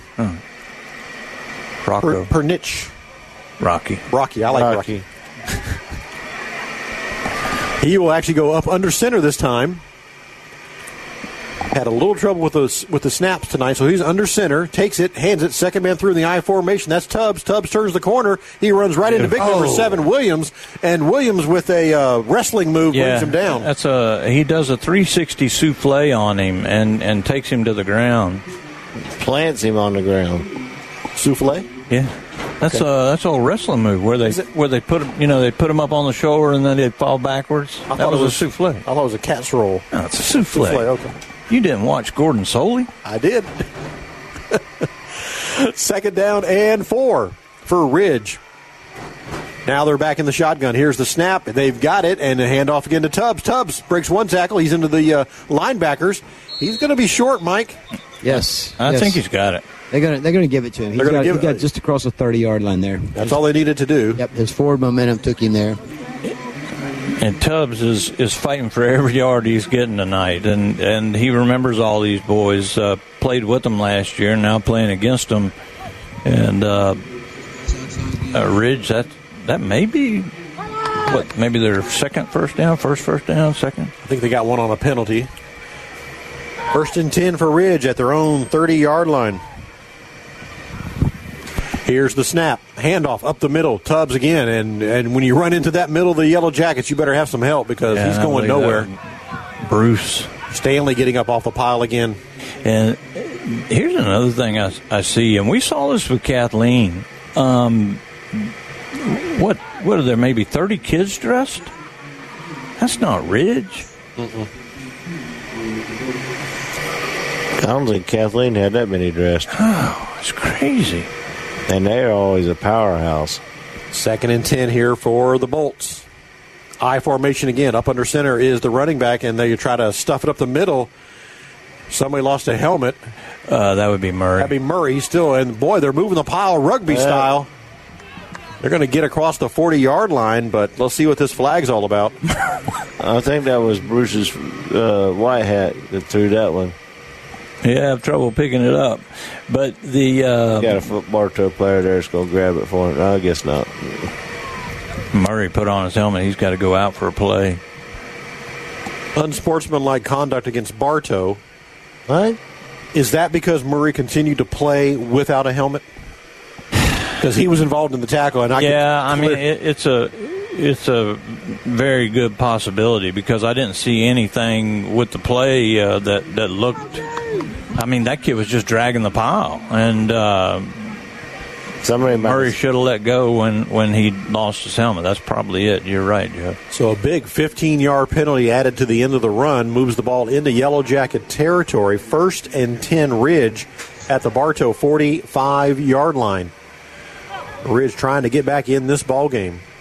Yellow Jackets in front 28 to nothing. You got a flag here on uh, this is going to stop this play. The wide receiver took off early. Yep. And it was literally right in front of us, so we had a really good view of that receiver just And Bird lost his helmet, and he's walking off without his helmet. He is mad. Coach is spinning him around. the newly minted Chippewa. Chippewa. Somebody must have grabbed his helmet and pushed it off his head, guys, because we haven't seen anybody lose a helmet this year, So Bird will check out of the ball game. which would be one reason why he's mad. It's going to be first and 15 now for Ridge. Ball moved back to midfield after the false start penalty. penalty goes back up about five yards. First and 15. And whistles will stop this play. First And 15. 3.30 left here in the first half. Bartow in front, 28 to nothing. Still discussing something here. Running clock. Run the clock. The clock runs. First and 15 for Ridge at midfield. Here's the snap. Handoff. Tubbs up the middle. He goes, and Tubbs runs right into Stanley. He runs right into Bird. Or is that Martin? That's Martin. Martin, number 88, not 98. Yeah, nothing going there for him. Wow. Yeah, when- Stanley hits you, that's going to slow you down. And, and then if you got a guy like Martin or Bird coming at you, it's just a, a rough night. They they they give him a yard on the play. It'll be second and 14 now at the Yellow Jacket 49 yard line. Number two, Jace Thomas has taken the place of uh, Bird on that defensive line. Second down. Here's the snap. Quarterback rolls to his right, looking, looking to throw. He slings it, and it's going to be incomplete. It'll be third and 14. I think I, You're right about that white hat. He doesn't do a whole lot of walking around back there. Well, fortunately, he hasn't had to, uh, which is a good thing. I mean, if it's a fumble and it starts going the other way, then he's got to take off because he's the only man back there. But uh, other than that, he can uh, do what he's doing. But he's not doing a bad job. I don't.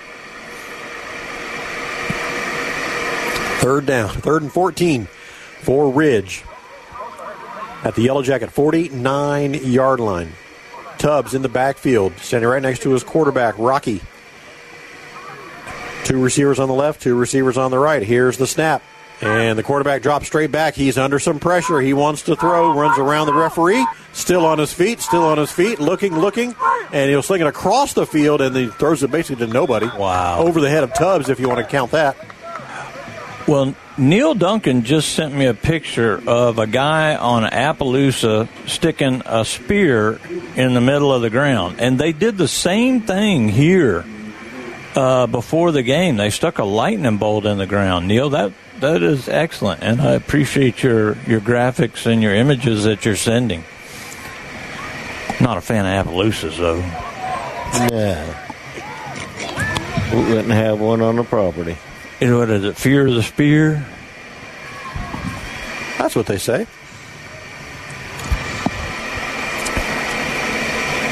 That FSU game tomorrow is up in Boston College. Well, they get some cool weather out of it. It's a noon kickoff for the Seminoles. What? The receiver's going out, the wide receiver, or the big lineman is out. Empty backfield, and the flag is on the play. Nobody was set. Oh, that should be a flag. The pass downfield intended receiver threw it into triple coverage, and he was leveled as the ball went by him. They But we're going to have an didn't illegal shift. Everybody was moving on Ridge, so that's going to be a five yard penalty. Jahad Brown just lowered the shoulder and just laid him out. Penalty declined, so Bartow will take over first and 10 on downs. Andy, I'm surprised you haven't talked about the Miami Hurricanes last night. Huh? They got a win, didn't they? Oh yeah, they they went after uh, Bethane Cookman. 48 to 7. Mm, So running my- the clock down over there. That's Bethune Cookman. That's what I said. No, you said Bethane. Oh, okay, same thing. No, it's it's like not. Brahmer Bramer. Bethune. The Hurricanes are ranked 22nd. They're coming up there. Okay. We haven't been ranked in a long time, so it's nice to see them in there. We know it's a little weird when Florida State and Miami are both playing good football at the same time. And Florida's not. Uh, Score update, guys. Fort Meade 21, Mulberry 0. boy, they're, Mulberry's playing them a lot tougher than I thought they would. Oh, and again, Ridge will, Ridge will jump off sides here on the uh, first and 10 for the Yellow Jackets. The first down was from their own 49 yard line. That'll move it into Ridge territory now to the to the 44. Bartow with a first and five. That's four times tonight that KJ Valentine has got the defense to jump off sides. I know.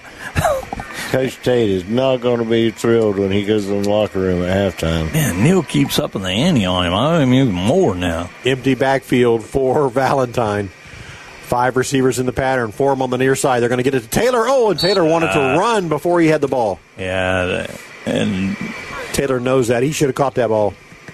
Incomplete pass. yeah, and it wasn't a very good block outside uh, either. But if you don't if you don't catch the ball, then the block doesn't matter. He was going to get rocked. Second and five for the Yellow Jackets. 154 to play in the first half. Bartow in front, 28 to nothing. Three receivers on the near side, two receivers on the far side. Empty backfield. They're bringing it. And Ridge again thinking about crossing that line. They hold. Bartow really wants to score here and get a running clock. Valentine with a snap. Looks, throws. There's Smith again. Smith up the middle. Smith laying the wood on people. And he takes a big wallop, and he's inside the 35 to about the 34 yard line. Six Listen. times. I mean, six people hit him, and he finally went down. Yeah, that first one he hit though, he hit him. Yeah. and it was just he just decleated him. He just pushed him back about three yards. Yeah, Smith doing the hitting. Quickly on the line of scrimmage again. Empty backfield. First and 10, Bartow at the Ridge 35 yard line. Tate Tate is wanting that coverage to loosen up a little bit. They're going to run right by him. So he loosens up that safety. Glover and Taylor on the near side. Here's the snap, and KJ right down the middle of the field. Gonna be a pick. And he's going to be intercepted. Oh, they Oh, dropped good. it. Phew. Glad they. Hey. He was trying to again. Was that uh, Smith again? Yeah, he was trying to get Smith. Yeah, and that's one that you want to put more mustard on, Mike. When when he's coming into the seam, when he's going to the post, you want to put that mustard on it. It's it's when they're running straight up field that you want to lay it up and let them run under. And he kind of just laid that ball up a little too much on that one. Yeah, he had the inside on the defender for sure, and he, I mean, like you said, had he to put that one a little, little bit on a rope, that would have been another six. Second and 10 for the Yellow Jackets. Clock stops with the incomplete pass, 114 to play in the half. And again, empty backfield. Five receivers in the pattern for the Yellow Jackets. KJ Valentine, the quarterback, takes the snap, drops straight back, throws, turns. He's got his receiver oh, Smith again. beautiful block. And a nice block. Smith will turn the corner, get out of bounds for a first down. Oh, nice. Well, they tackled him six, seven yards out of bounds, didn't they, Mike? Yeah, he was a little ways out, but I don't think. I mean, I think it was already in the process whenever they come out of bounds. Stops the clock with 103. Bartow with a first down at the 24 yard line, Mike. Looks about right. Smith is off for a breather. 23, yes, sir. 23. First and 10. 103 to play in the half. Jackets with some personnel change. They're going to bring Glover in. Coach Peavy taking up for you. What did I do to you? I don't know. Coach Peavy wants me to leave Andy alone. Did I do anything to Yeah, you was picking on him about Bethune and Bethune. Oh, I'm sorry. Empty backfield. Five receivers in the pattern here for the Yellow Jackets. On a first and 10 from the Ridge 23 yard line. They're going to put one man in motion to fake it to him. It's going to be a quarterback keeper. Up the middle goes KJ. He bounces to the Oh. outside and takes a low hit at the 15 yard line. He pops right back Holy up. cow. It's going to be. Timeout. Call a timeout. I don't know. I can't believe they're not going to. They're It's very close to a first Oh, down. yeah. They're going to call it second and one. They'll spike it. Okay. no, they're going. They're just going tempo, Run it. But they Clock can't get runs the play. 40 in. seconds. Just call it. 37 seconds and counting. KJ in a shotgun formation. Glover standing right next to him. Here's the snap. They want to throw. They get it to the far. Oh, incomplete. Looking for Thomas over there. Falls incomplete. That'll stop the clock with 26 seconds. Yeah, and um, he just. I, I don't. I don't know what the deal was because he's been throwing the ball beautiful tonight, and um, he just uh, short hopped him. They can't be wasting that much time right now. either. Well, they got a couple of timeouts, so if and they're going, you know what? It's, it's third and inches, so they can they can run it or they can pass it here. Butler to the far side of the field. Thomas and Taylor here on the near side of the field. Looks like you have both running backs in the backfield for the Yellow Jackets. Here's the snap to KJ. KJ will hand it the first man through, and that was Glover. And Glover gets the first down. Barely. And there's some activity out there in the in the end zone, some blocks downfield. That's a blindside block right there. It took him all the way to the back of the end zone. Great job. Should be enough for a first down, guys. I haven't signaled And now, yet, but uh, it should be. Timeout taken Coach by the Yellow Jackets. Eaton will call a timeout. Coming up at halftime, we have the SEC football report for you. Getting ready for all the SEC action uh, tomorrow, including the number one team in the nation, the Georgia Bulldogs, taking on South Carolina between the hedges. Isn't that what they say? Yeah, that's a okay, good call. okay. Did you like that? Okay. I've been practicing. Um, Penn State takes on Illinois in the top 10. Notre Dame at Central Michigan. We're all Chippewa fans now, aren't we? Yes, we are. Yes. Our big, our big defensive uh, nose guard, tackle, defensive lineman, Quavion Bird made a commitment to play for Central Michigan. Couldn't be more proud or happier than that I young mean, man. We've been calling his name for four years, guys, and and I think he's had this is like his third coach, uh, but he hasn't changed one bit. Uh, put on maybe put on a few more pounds here and there, but this guy is he's for real. First and 10 for the Yellow Jackets. 20 seconds left here in the first half. Valentine again, empty backfield. Three receivers on the left, two on the right. Valentine snaps it, looking, looking, under some pressure, and Valentine's going to be dropped in the backfield for a loss. Timeout. That'll stop the clock. Bartow will stop it again with their next timeout. So they're going to lose a couple on that play. That was a really good coverage that time as as Tate loosened him up, and and what he's doing is he's basically you play cover four, and this is a perfect place to play cover four because your back's to the end zone. The end zone's your friend, uh, so to speak, because now if they crisscross and stuff, the the all the defensive backs can just hand them off to the other defensive back, and they play coverage. And uh, cover four is a great uh, coverage uh, near the end zone. I just hate it in the middle of the field. Just kick the ball for a field goal and put some more points on them. And you got 15 seconds. You might have one more shot at the end zone, and then If he doesn't get it here, he might he might uh, kick it. Bartow coming out of the timeout. Haines City leads Winter Haven seven to six. In the other district game tonight, Haines City over Winter Haven seven to 6 And Lee County, the team from Georgia, they now lead Lake Gibson 21-14. All righty, second and 12 for the Yellow Jackets. They're going to set up a screen in the middle of the field. It's incomplete out of the hands of Taylor. Stops the clock with 11 seconds and now a third down. Mike, the line of scrimmage about the 15 yard line? Yes, sir. Just outside. I thought last down was third down, but I guess I was wrong. So going to put it right about the 16.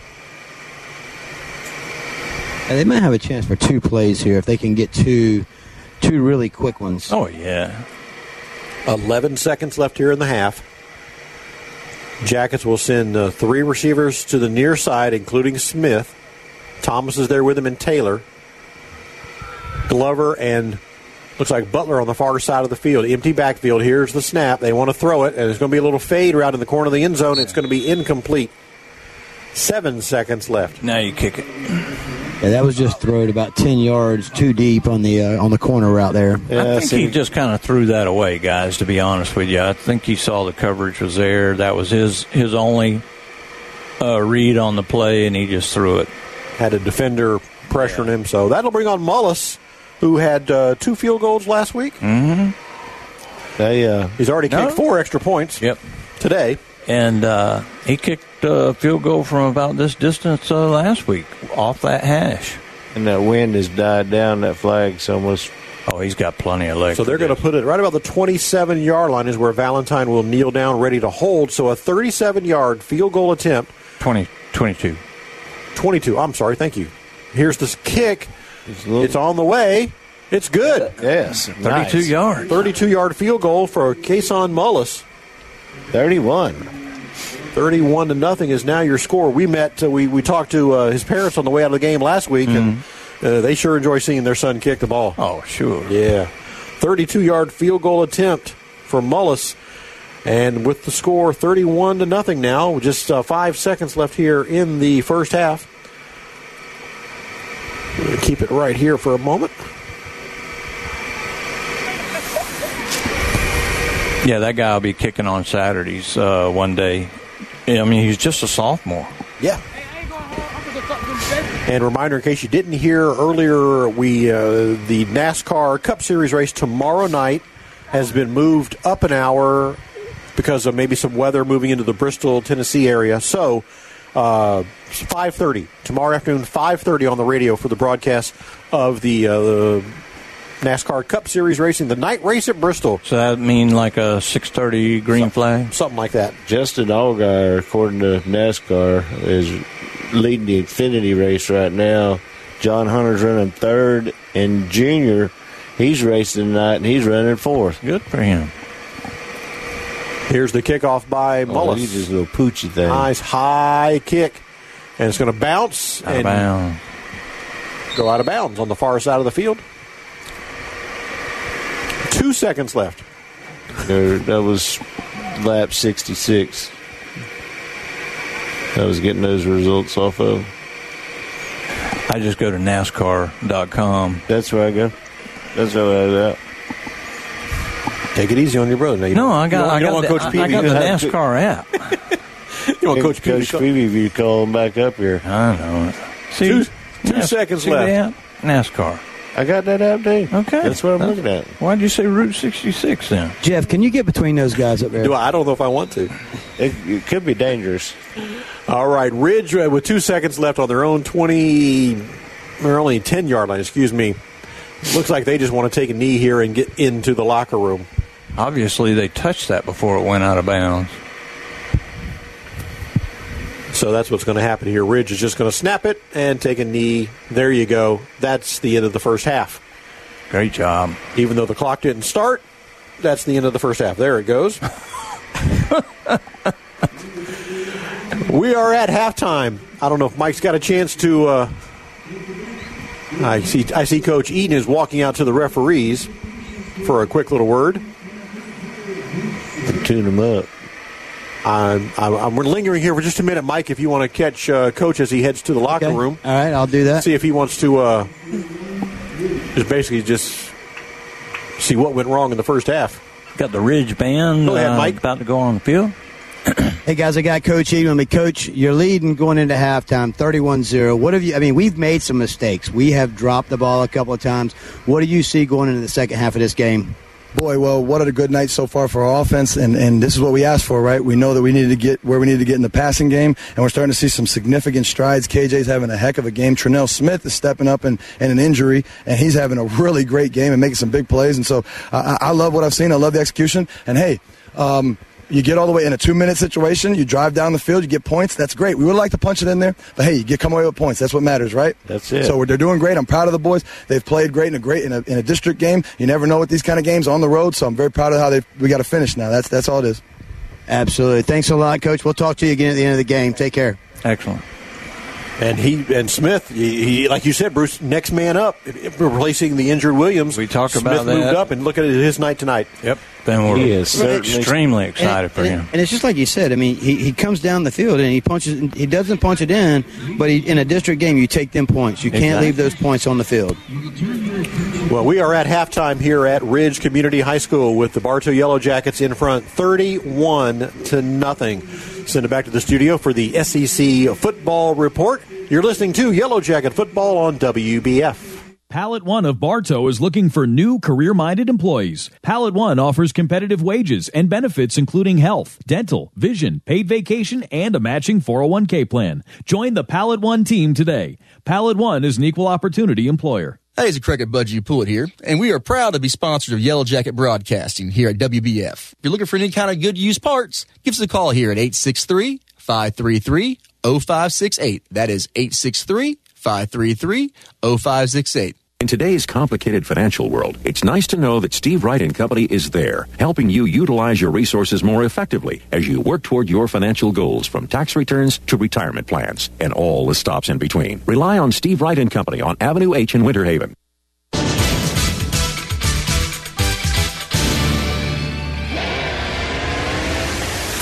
The following is an exclusive presentation of the SEC Radio Network. A league unrivaled by others. Touchdown, Florida! Hard work every single day. We coming in with a chip on our shoulder. This is the SEC Football Report. Touchdown, Carolina! 100 yards! Takedown number six, LSU. Kyle Field is still magical. It's up! It's intercepted! A preview of this weekend's action in the nation's premier conference. Perfection wears red and black tonight. 15 and 0. The Dogs have done it and won a second consecutive national title. Here's your host, Cabell Philpott. Two weeks of the college football season are in the books, and after the dust settled, the nation's premier conference placed five teams in the top 25, amassing four teams inside the top 15. Week three brings us the start of conference play as well, with six teams gearing up for SEC play throughout the Southeast. We'll break down the week that was within the SEC and preview the week three slate throughout the conference after this on the SEC Radio Network.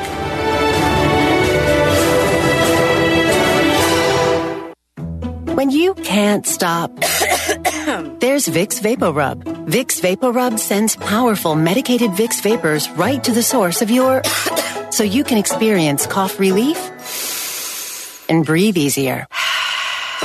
Generations of families have trusted Vicks VapoRub to help relieve the worst cold symptoms. So next time you have a cough, reach for the Vicks VapoRub. Vicks VapoRub. Cough relieving is believing. It's Bristol. A Bass Pro Shops night race. Ready to go racing here at Bristol Motor Speedway. Erik Jones spinning down the front straightaway, barely missing him as the car of Cole Custer. Trouble. Big crash in turn three. Problems for Kyle Busch. Car is in smoke. The Bass Pro Shops night race from Bristol. Saturday, September 16th at 6.30. NASCAR racing on FM 102.9, 97.1, and AM 1130. For the ones who work hard to ensure their crew can always go the extra mile, and the ones who get in early so everyone can go home on time, there's Grainger, offering professional grade supplies backed by product experts so you can quickly and easily find what you need. Plus, you can count on access to a committed team ready to go the extra mile for you. Call, clickgranger.com, or just stop by. Grainger, for the ones who get it done. It's halftime of Bartow Yellow Jacket football, and you're listening to the SEC Football Report on FM 102.9, 97.1, and AM 1130 WBF. This is the SEC Football Report. Once again, here's Cabell Philpott. Our first matchup brings us to Starkville, where undefeated Mississippi State welcomes in 14th ranked LSU for a midday clash. For the Bayou Bengals, week two saw LSU roll up over 600 yards of offense, including five passing touchdowns from star quarterback Jayden Daniels. Week three features to bring a much sterner test, with the Tigers facing off against a Mississippi State team that allows an average of 16 points per game. Now in his second go round in the SEC, Tigers coach Brian Kelly acknowledged the difficult trip for his ball club, but believes that with proper preparation, his team will be well positioned for a win on game day. Playing on the road in the SEC is a great challenge. Playing an SEC opponent obviously doubles that. Then you've got to deal with all of the things that go with travel, playing at 11 a.m., cowbells. You do it first and foremost with starting with great preparation this week. For the hosting Bulldogs, week two brought their first true test under first year head coach Zach Arnett, staving off Arizona in overtime to improve to 2 0. Now facing an LSU team that can win games in a variety of ways, Arnett and company look to rack up Mississippi State's second win against LSU since 2020. Like many coaches, Arnett plans to deploy the lessons learned in their prior games as a springboard moving forward and mentioned how gritty win over Arizona will have a lasting and positive impact on his team. If you're a guy who's a freshman out there, or maybe it's your first time really getting significant action, and you have to play for a, a full 60 minutes and then some more, you grow from that, you know, and you learn from the highs and the lows. Missouri.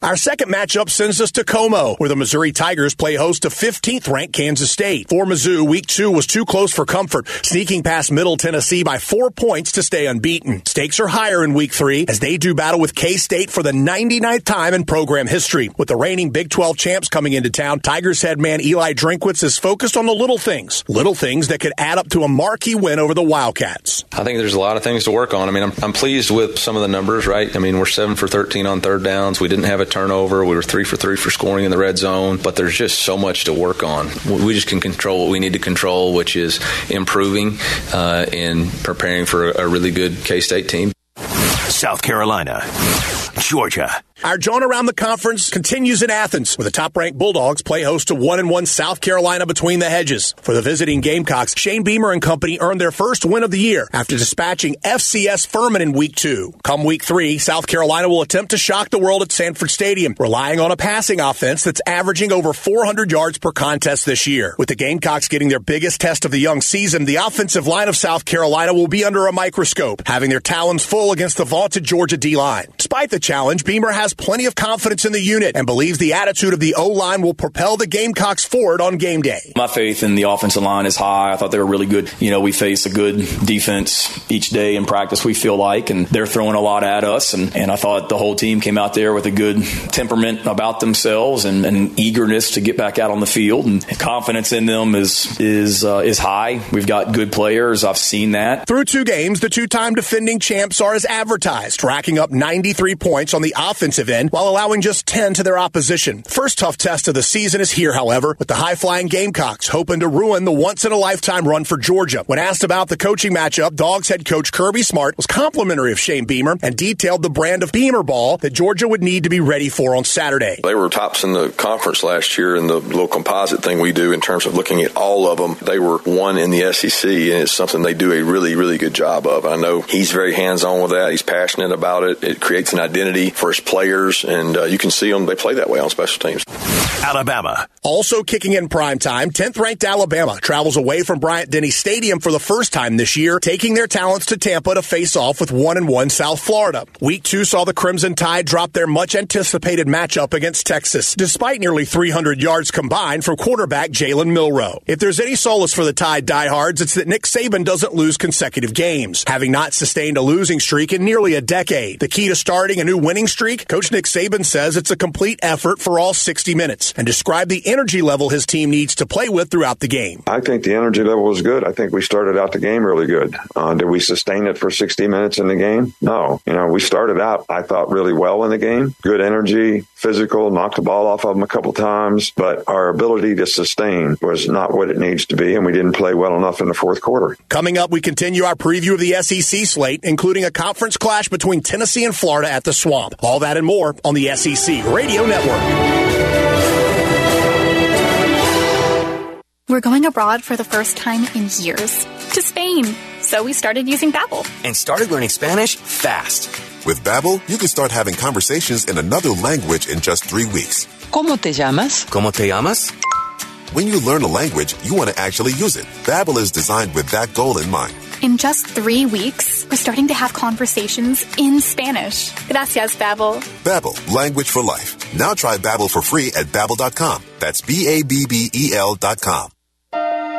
Everyone is invited to the unveiling of a new street name in Bartow at the corner of Main Street and Idlewood in honor of Air Force veteran and double ACP leader and four time Hall of Fame golfer Herbert Dixon tomorrow morning beginning at 9. Join us at the corner of Main Street and Idlewood at the Bartow Golf Course for this very special recognition and help celebrate Mr. Dixon's 104th birthday tomorrow morning beginning at 9.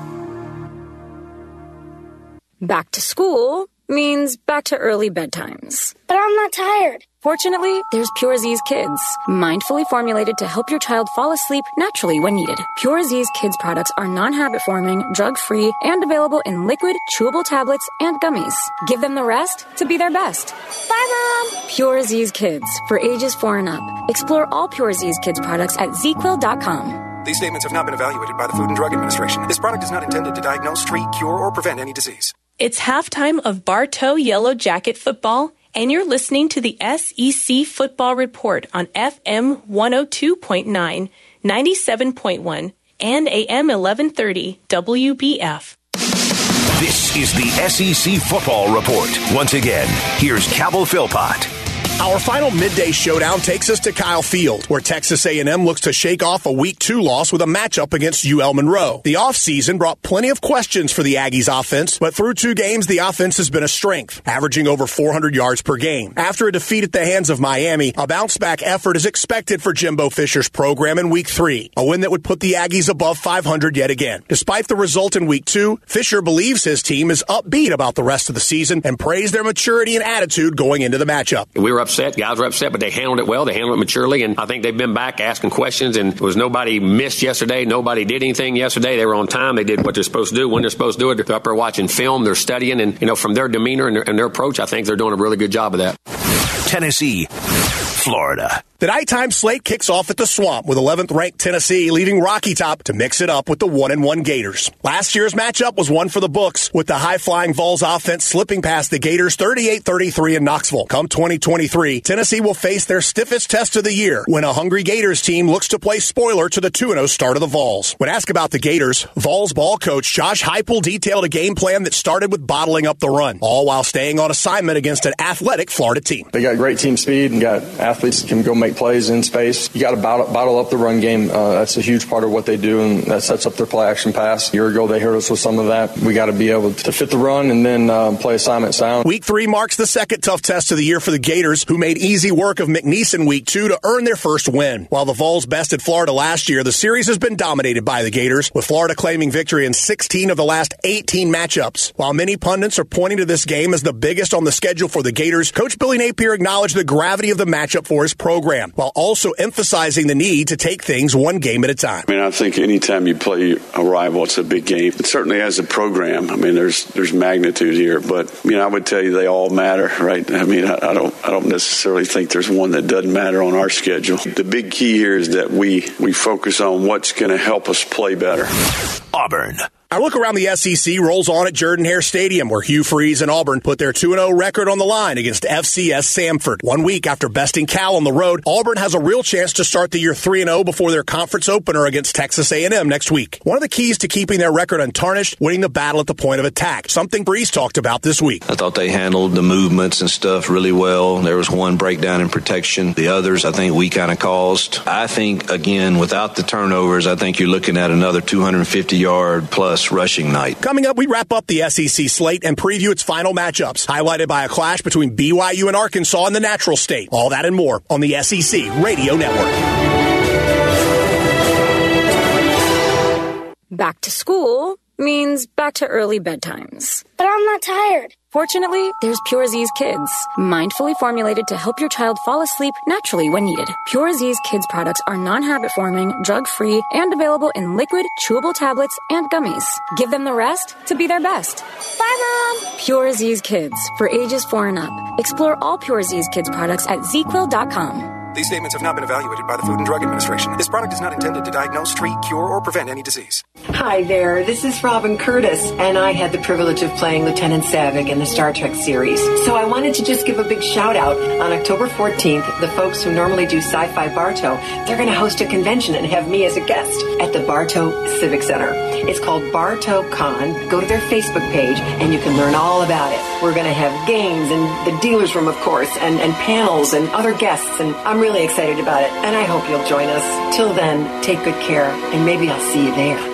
Not sure which thermometer to choose? Accuracy matters. Exergen temporal scanner is the smart choice. Got a fever? Stay home. To detect fever accurately at home, you need a fast, non-invasive, and clinically accurate thermometer. Exergen provides all of that and is backed by over 100 clinical studies. Be smart and safe. Measure temperature accurately with Exergen, the number one choice for medical professionals at the top-ranked hospitals in the U.S. Learn more at exergen.com. It's halftime of Bartow Yellow Jacket football, and you're listening to the SEC Football Report on FM 102.9, 97.1, and AM 1130 WBF.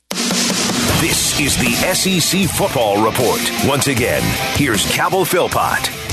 Week three rolls on in Las Vegas with Vanderbilt traveling to UNLV for a showdown in Sin City. After a week two loss to Wake Forest, the Commodores head to Vegas for the first time in their program's history, hungry to reach the three win threshold in just four games. After the Dores' week two loss to Wake, Vandy head coach Clark Lea spoke frankly about the need for his team to improve, but emphasized that if his team focused on their own improvement, the results will take care of themselves in the end, if you want to win against good teams, you got to play better. And obviously, that starts with me.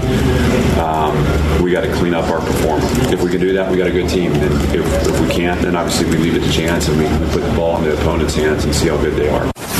Ole Miss. Through a handful of games nationwide, few teams have looked the part of contender more so than Ole Miss. After overcoming a ranked Tulane team on the road, the Rebs welcome in another challenging opponent, this time playing host to rejuvenated Georgia Tech. If it were up to Reb fans, they'd ask for a repeat of last year's matchup when Ole Miss crushed the Yellow Jackets 42 to nothing. This year, though, will be a different story with Coach Lane Kiffin agreeing that the Rebs will need to be ready for a much stiffer test. I think nowadays the year before doesn't mean hardly anything, and especially in this case. I think the quarterback's playing well. I think they do run a, a good offense that presents some challenges. You know, they're they look better on defense, so uh, they look like they're playing better than they were a year ago. Arkansas. Elsewhere in Fayetteville, Arkansas and BYU put toe to leather for the second time in as many years, this time with BYU representing the Big 12 Conference. Through a pair of contests, the defense for the Hogs has been smothering, ranking fourth in total defense and first in rushing yards allowed. Now facing a bigger and stronger BYU program, Coach Sam Pittman discussed how lethal the Cougars are on defense and how the change in schemes will likely be a challenge on that side of the football come Saturday. I think they're a better football team than they were last year. Big, uh, physical team. They're totally different on defense than they were last year. They are multiple, multiple now. And against us, because of our not having success running the ball, I'm sure we're going to see a tremendous amount of looks. They move pre snap, some things we've got to get ready for.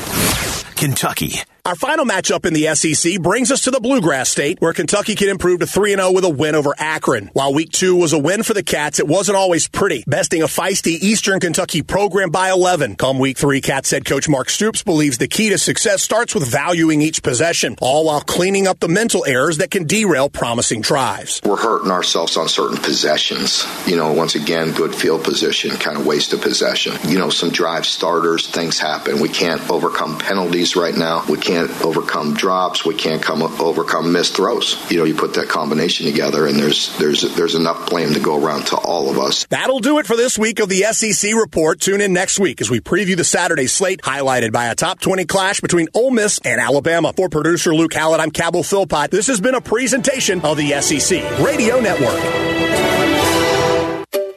Finding great candidates to hire can be like, well, trying to find a needle in a haystack. Sure, you can post your job to some job board, but then all you can do is hope the right person comes along, which is why you should try ZipRecruiter for free at ziprecruiter.com slash free.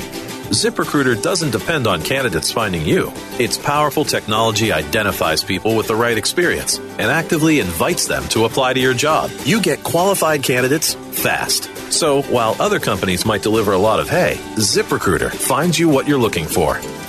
The needle in the haystack. Four out of five employers who post a job on ZipRecruiter get a quality candidate through the site within the first day. ZipRecruiter, the smartest way to hire. And right now, you can try ZipRecruiter for free. That's right, free. Just go to this exclusive web address, ziprecruiter.com slash free. That's ziprecruiter.com slash free. ziprecruiter.com slash free. Welcome back to Bartow Yellow Jacket Football. It's a uh, Friday night. We're at halftime, and the Yellow Jackets are all over the Ridge Community Bolts tonight in this district contest, 31 to nothing. It started early for Bartow, a 34-yard touchdown pass from KJ Valentine to uh, Terrell Smith. Then, after a turnover, Glover with a five-yard touchdown run, and uh, within the first uh, few minutes of the ball game, it was already 14 to nothing. Later on, KJ his own touchdown run of 22 yards, and it was 21 nothing in favor of the Yellow Jackets. Later on, KJ connected with Smith again on a one-yard touchdown pass, and uh, 28 to nothing. Mullis added a field goal at the end, so uh, uh, Mullis with a field goal and four extra points uh, tonight. And that's where we are, 31 to nothing, as both teams have now returned. Uh, to the field. Uh, Bartow will be on defense to start the second half as Ridge looking to get something going on offense. And Bruce, they haven't been bad. They've had some turnovers, some snap infractions, things like that. But overall, they've been able to move the ball with Tubbs. Yeah, um, they had a hard time getting the uh, snap to the quarterback early in the game, and that cost them a couple of turnovers. And um, since then, they've settled down a little bit, and, and they have moved the ball a little bit here and there. But the Bartow defense has stacked up when they needed to, and and stopped them, made them punt uh, one time. They and you know, they turned the ball over on downs. So uh, Bartow has just moved the ball down the field and, and scored vir- virtually every time they've had the football. And um, uh, Valentine with a great first half. And uh, we got a new tight end, Smith, filling in for various. Uh, Jason Williams. Jason Williams. Uh, who's hurt, and man, he has made the best of it. Two touchdowns, like four catches, running over people, and and uh, making a name for himself. Gonna he's gonna play a lot more this season because of tonight, and uh, very excited for the second half. We get another score here, and we can get this clock running. And Mike's made his way over to uh, the sideline where his normal position is. And, and Mike, uh, your impressions of the first half? Man, I, I tell you, you know, it, it's Bartow's just kind of had their way right here. I mean, they really haven't. I'm not. I don't want to take anything away from Ridge because Ridge has been there, but Bartow's basically just done whatever they wanted to do up and down the field. You know, they got this big tight end out here, the open receivers, the running ability from KJ right up the middle for a touchdown early in the game. I mean, they've just about proved that they can do whatever they want to do. Andy, you're excited for the second half? I'm looking forward to it, and I don't think it'll be too long before we'll have a run on the clock. And um, some of the some of the uh, Bolt players are they're um, they get their hands on their hips, and, and I could understand that. It's been it's been a long first half for them, and they were hoping for better too. So uh, I'm sure Coach Tate talked to them in the locker room, tried to get their spirits back up, and we'll see what happens because they get the ball the first half. Here's the kickoff from Mullis down to the nine yard line taken by Tubbs. At the 20, 25, 30. Up the middle he goes. We've seen this before. He's at the 40 yard line and a nice return by Ridge. Yeah, that's the second time he's returned it almost to the 45 yard line and uh, may have to start aiming that ball a little bit to keep it away from him. He, he has certainly been their best player on, on offense tonight. First and 10 for Ridge. They're going to spot it down at the 43 yard line. Opening possession here of the second half. Yellow Jackets in front, 31 to nothing. Quarterback is Rocky. Where's number 10? He's in the shotgun. Here's the snap. He wants to throw, wants to throw. He's under some pressure. Davis. And Davis has got him down all the way back at the 30 yard line. Boy, he just. Davis, he doesn't look that big because of the other three linemen. They're so huge, but Davis is a big guy. He just swallowed him up and, and took him down. And the official picks up the flag. So they're going to lose all the way back to the 30 yard line where it's going to be second down and about 27 now for Ridge. A scoreboard update for you here in uh, just a moment. Mike, what was the latest you had on Fort Meade? The latest I had on Fort Meade, 21 0 half. But I did just get an update from our friends and family in Alabama. Yeah. Um, the Choctaws are trailing this week, 3 to 13 in a soak in a field that is just underwater, they say. It's, uh, it's a lot of rain. Mm. Blitz. Second down. Here's the snap. And Bartow brings some pressure. They get it into the receiver. A flag comes in the secondary, but the receiver is caught down immediately. That's uh, Williams over there. They may have a hold, too, and they'll decline that. Jadon Williams with the big tackle on the receiver who was uh, leaking out of the backfield there. So brought down to the 25 yard line. And Bartow does decline the penalty. They'll take the play, make it third down and forever. They had Murray coming on the blitz, and he just drilled the quarterback right as he released it. And then you, Williams was it that came up and made Yes. the pop on the receiver? Yes, he laid him out too. Lake Wales in front of uh, Lake Region 34 to nothing. And Lee County, this is a good ball game. Lee County up in Georgia leading Lake Gibson 21 14. Auburndale 50. Kissimmee Gateway nothing. Wow. Nice. Third down for Ridge Community. Three receivers on the near side of the field. Ridge drops back. Quarterback under some mm. pressure again. Oh. And he's lucky to keep a handle on that ball. That's number eight. That's Galva. Galva coming from the corner. They bring a corner blitz, guys. And that's just that's just mean. Yeah, this has been a great drive for Bartow here. That was Rabbit. They called him Rabbit. Number eight, Galva, with the big sack, and that's all the way back to the 10 yard line. I would do that every now and then. I, I called it lightning, and we would just we would just slide the safety over and bring that corner. And they the kids would love it when you allow somebody to to go and blitz when they don't get a lot of opportunity to go get somebody. It is fourth and 42. Bartow's going to come out with some good field position. In punt formation, here's the snap. Low line drive kick. And that is going to be taken by Murray at the 45 yard line. Murray sprints up the sideline. Murray's got a head of steam. Murray heads into the end zone. Did he make it or is he out of the one? I think Touchdown, give that to him, Bartow. Yes. Oh, what man. a great job! I mean, Murray, as soon as he caught that ball, he was looking towards that pylon at the goal line and ran straight to it. There was no cutting, there was no nothing. I mean, it was a straight sprint to that pylon, and he gets it in. Yeah, he had the angle on that. I mean, he he very well surveyed that one out because once he made that cut back to his right, he knew there was nobody standing there between him and the uh, end zone. Boy, that'll sure take the wind out of your sails too. Wow, what an opening uh, possession uh, for the for the Yellow Jackets there. Uh, the defense just backed everybody up with three straight blitzes, and uh, then a, a 35 yard punt return by Murray. And they don't have enough people on the field. Uh, Ridge. Mullis on to attempt the extra point. From the hold, it's a little high snap. KJ gets it down and sends the kick up through the uprights. Perfect. Boy, he kicked that ball 40 yards. Yeah, he did.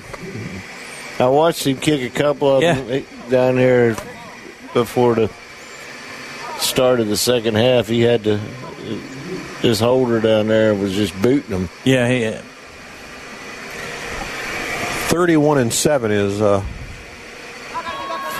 31 and 7 we had 31 points at the end of the first half. We got a touchdown, right? Yeah, so that's 38. seven. They got it right. 38. now. It was 40 for a second, right, Andy? Did you see it? Yes, sir. All right, 38 to nothing, and there is a, uh running clock into effect now Okay, for the Da- Yellow Jackets. David Music uh, is, is chiming in. Uh, Lee County is the home of uh, Buster Posey, uh, San Francisco oh, yeah? catcher. I don't know if he's still with San Francisco. And Luke Bryan, uh, who's a country singer who I've never heard a song from, but I know he's very popular. I've heard the name, but no songs either. Yellow Jackets in front, 38 to nothing here in the third quarter.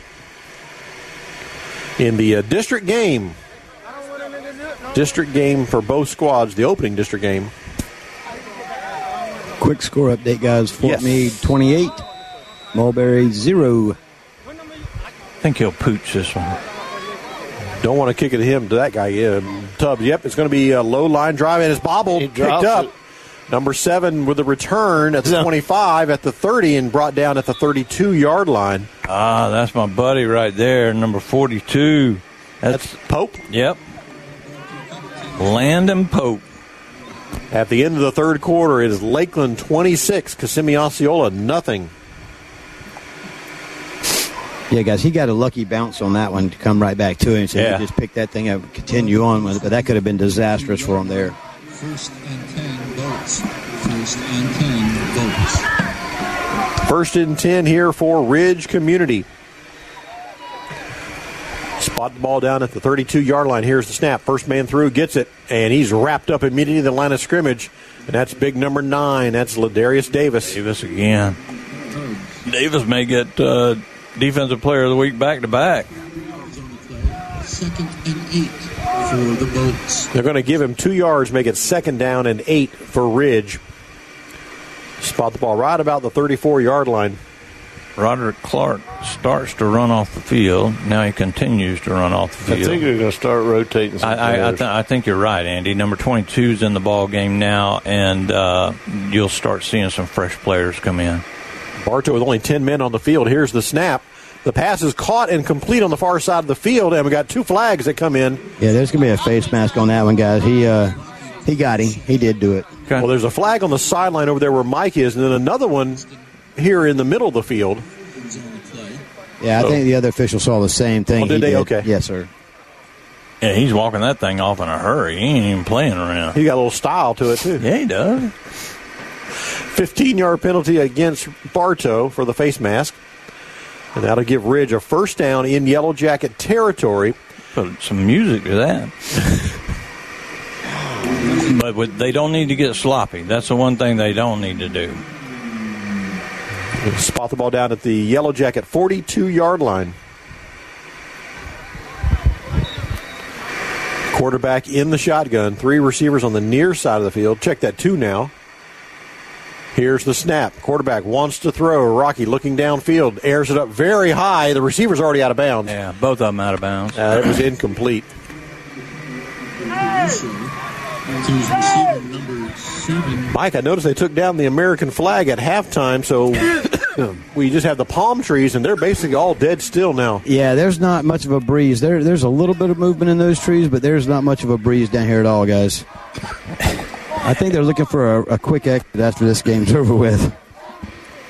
80 degrees uh, here at uh, in Davenport at Ridge Community High School. Ridge now with a second and 10 from the Yellow Jacket 42 yard line. Clock runs four minutes left here in the third quarter. Two receivers on the near side of the field. They fake the handoff, wants to throw across the middle. The pass is caught and complete. And that's big number 80, the tight end, with a nice reception. Yeah, and he did a good job to hold on to that ball. They almost stripped it at first and then came in with a big hit. And uh, big kid, and he catches the ball, gets some good positive yardage. And Luis. Gonzalez on the reception. First down, Ridge.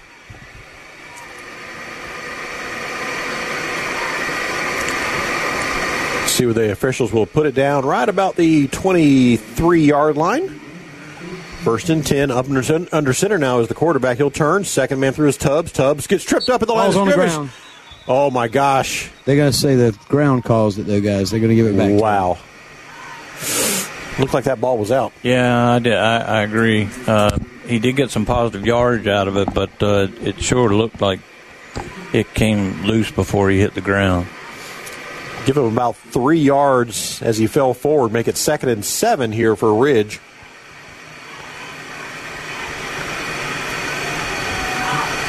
We just got an update on the race, and Junior's in leading the race. Wow, that would be something. Yeah, it's playoff time for them. It is. Second and seven for Ridge. Here's the snap. High once again. They'll get it to Tubbs on a little reverse action. They Tubbs weren't is caught in the backfield. Didn't fool the Yellow Jackets. A flag comes in. flag. I don't know where he's calling that flag on there, guys. It just it's almost like they, everybody was down and on the ground, and then the flag come throwing in. So I don't know if I don't know if he saw something there or what. See what the referees decide here on this. It was second and seven, and the Yellow Jacket defense caught it. They're going to wave it off. No flag. Two minutes to play in the third quarter. You're right about the waddle, Bruce.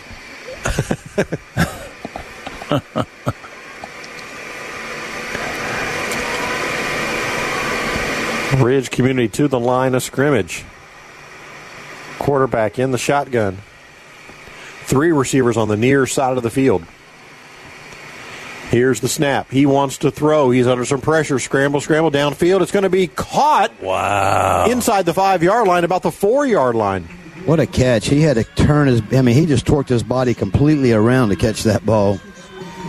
And Bruce looked like he got kind of got away from his defender there. Yeah, Jihad Brown was saying, uh, trying to tell the referee that he pushed off of him, uh, and he and he very well might have, but the referee didn't see it. And now Ridge with uh, their best opportunity tonight. First and goal inside the five yard line. And now we got timeout. Bartow. Wyatt's calling. Timeout taken by the uh, Yellow Jackets. We'll take a break as well. Your score: one minute left in the third quarter. It is Bartow thirty-eight and Ridge nothing. You're listening to Yellow Jacket football on WBF. Hi, I'm Benny Jr. with Bartow Ford, reminding you don't go the wrong way on your next purchase.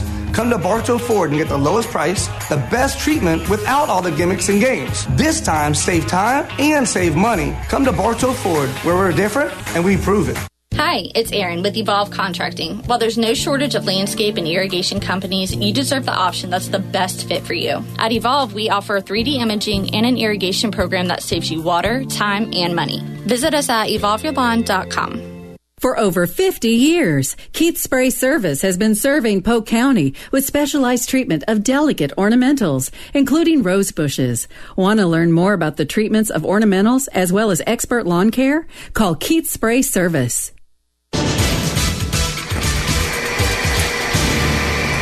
Following the timeout, first and goal for Ridge Community. Here's a high snap to the quarterback. He's going to drive his legs in for a touchdown. Wow. Clock didn't start.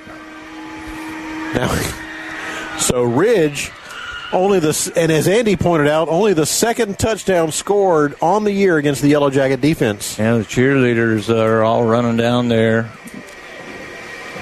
They I were don't think they saw it happening. no, no. Cheerleaders don't pay a whole lot of attention to the game uh, because they're facing the fans a lot. A one yard touchdown run from the quarterback. And here's the extra point, and Bartow will jump off sides on the extra point attempt.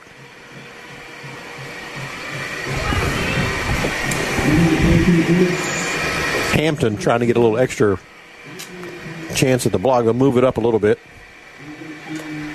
38 to 6 is your score. Giovanni on to attempt the extra point.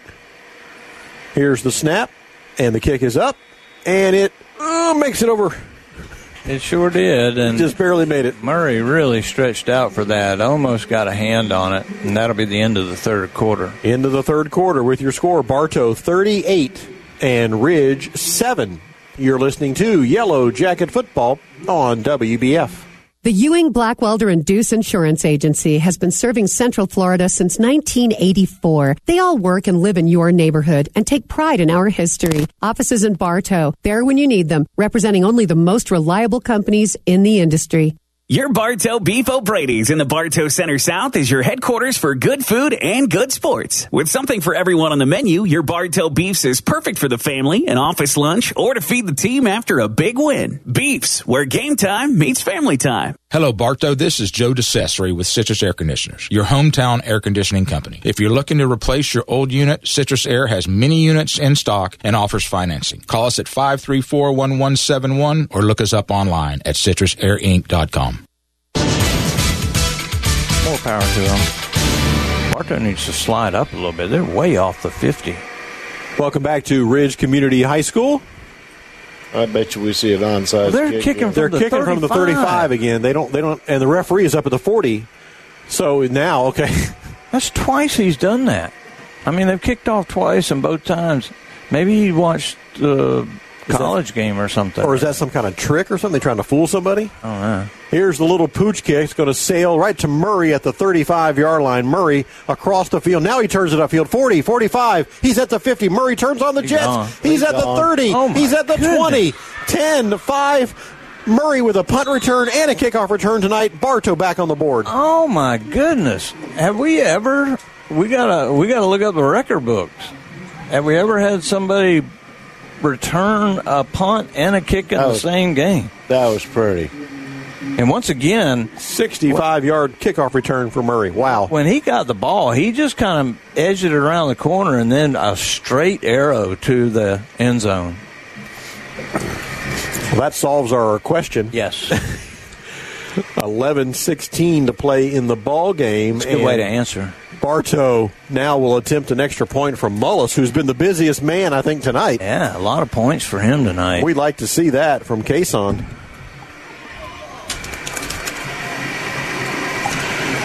KJ Valentine will kneel down, ready to accept the snap and hold for Mullis.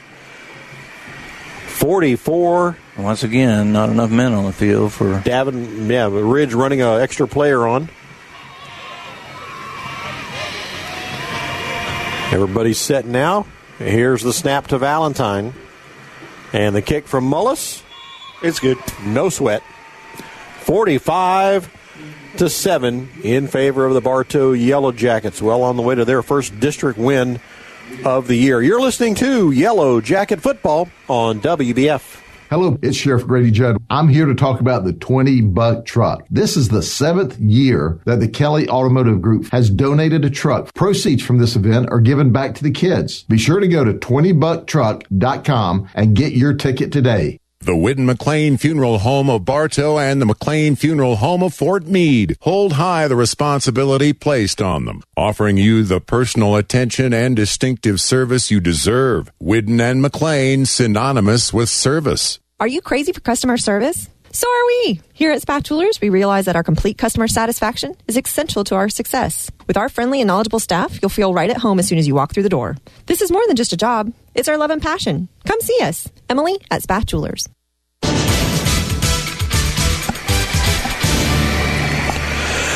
Welcome back to Ridge Community High School up here in uh, Davenport, northeast part of Polk County, along with Mike Ayers. He's down there on the Yellow Jackets sideline. Andy and Bruce and myself, we're up here uh, braving the air conditioning for the ball game uh, tonight, and it's all Bartow, forty-five to seven. Yellow Jackets in front.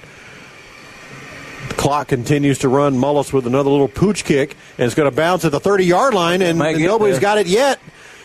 Bartow recovered, guys. Bartow recovered the little pooch kick. Yeah, that's what that's what you try to do. You try to get it in no man's land where nobody can get a hand on it, and the the the the kid who was trying to get to it just didn't put much effort into trying to get to the football, Mike, to catch it. No, not at all. A lot of the uh, Ridge players are palms to the sky, kind of. Yeah, what's going on here? Um, this is nothing about running up the score or anything like that. And and this is one thing that I always said, uh, and being an old defensive coach, it's my job to stop you. Yep. And if I can't stop you, you can you can put ninety on me if you want. It's my job. And uh, so uh, Bartow probably has a lot of new kids in right now. Yes. I see a lot of fresh jerseys. Looks to be uh, Valentine still at quarterback. And uh, here's the snap. And there's a pick. Interception. Actually, that's not Valentine. That's going to be uh, an interception by Ridge, but Yeah, that's that going to be a, a Turner. And there's a flag in the backfield. Yeah, I think they're going to get Bartow on that one. Uh, and they've got a probably a horse collar tackle here at the end, but I don't see a flag here at the end. But that that young man, that poor guy, he's he's tried to throw the ball last week. They took it right out of his hands, and now uh, he's throwing a slant, and he didn't read the safety coming up. The safety reads it and picks it, and uh, that's just that's just bad luck for him. And we we look for good things in his future. So it's a personal foul against the Yellow Jackets. That's going to move the ball near midfield for Ridge here on this next possession. There goes that guy striding. Look at him. Mulberry is on the board, gentlemen. Mulberry is What? on the board. How did that happen? That's embarrassing, Mike. I only wish I only wish Coach Peavy could was was awake to hear it. I know. Well, he's watching the race intensely right now. First we- and ten We still love it. for Ridge. Absolutely, move it all the way to the Yellow Jacket 48 yard line after the uh, personal foul call. Quarterback in the shotgun, one man in motion. They'll fake the jet sweep and they want to throw. Looking, looking down the middle, and they got a receiver open. Number seven, he catches it at the 15 yard line, brought down at the five. Yeah, Hampton just let him go by, and then the safety uh, Williams, he, you know, you, you're playing a cover two right there, and the safety he's got to help out there, and the safety comes comes over at he comes over like he's coming in to make a tackle instead of taking the right angle towards where the ball is going. And when you're playing zone, you watch the quarterback. You don't watch. First and goal for See- Ridge. Spotted right about the five yard line. Here's the snap. They're going to try to run the ball in. And this time Washington's going nowhere. Yeah, the- be maybe a yard. Yeah, the last time they had about a yard to go and they were able to punch it in. Uh, Bartow is not happy right now, and they've, they've got a lot of clean jerseys in the football game, and, and these guys, this is their chance to shine. And this is a lot of pride right here. Yeah, you hold them down to you hold them to zero points this late in the game, and then you give up two touchdowns in a matter of about a minute and a half, two minutes. The referees will spot the ball at the five yard line, make it second and five, or excuse me, second and goal from the five Well, this is a Ridge. long time. It sure is. They got a lot of people on the field. Is that 11? That's 12. There's 12 men on the field if I can count. Yes. For Ridge or Bartow? There's the flag. Uh, for Ridge. Yeah, Ridge had uh, too many men on the field here, and the referee just tossed his flag. And it's going to be unsportsmanlike conduct. Bartow. What? Where'd that he's, come from? He's pointing to the Yellow Jackets. wonder what they did. Well, now there's 11 men on the field for Ridge. They got that part straightened out, but I don't know what. Must have been some. Here's the snap. And it's going to be Tubbs. Direct snap to him. Tubbs into the end zone for a Ridge touchdown. Yeah, we're not not real thrilled about that, but uh, when you turn the ball over, that that's what happens. Four minutes to play in the ball game, and Ridge now with their second touchdown of the second half. Giovanni on to attempt the extra point. And again, Bartow will jump, and there's a flag. Uh, I know one thing. Uh, Coach Eaton's going to be thrilled about the the win, but he's not going to be thrilled about this ending. No. I mean, you. These guys are getting a chance to play, and you get a chance to play. You got you got to show that you're worth it. The reset, and here's the extra point attempt. And the, the snap Got was it uh, mishandled, but he got it got it down and, and put it through. Giovanni did with a kick. Holy moly, that was a great job! And now another flag. Another flag. There's some pushing and shoving Oh, now. see, we don't need this. Yeah, this is not called for. No, this is a district game, and here we go acting like Yeah, there's a lot of activity. You got players running on the field, you got coaches running onto the field, and finally order is restored. Ridiculous.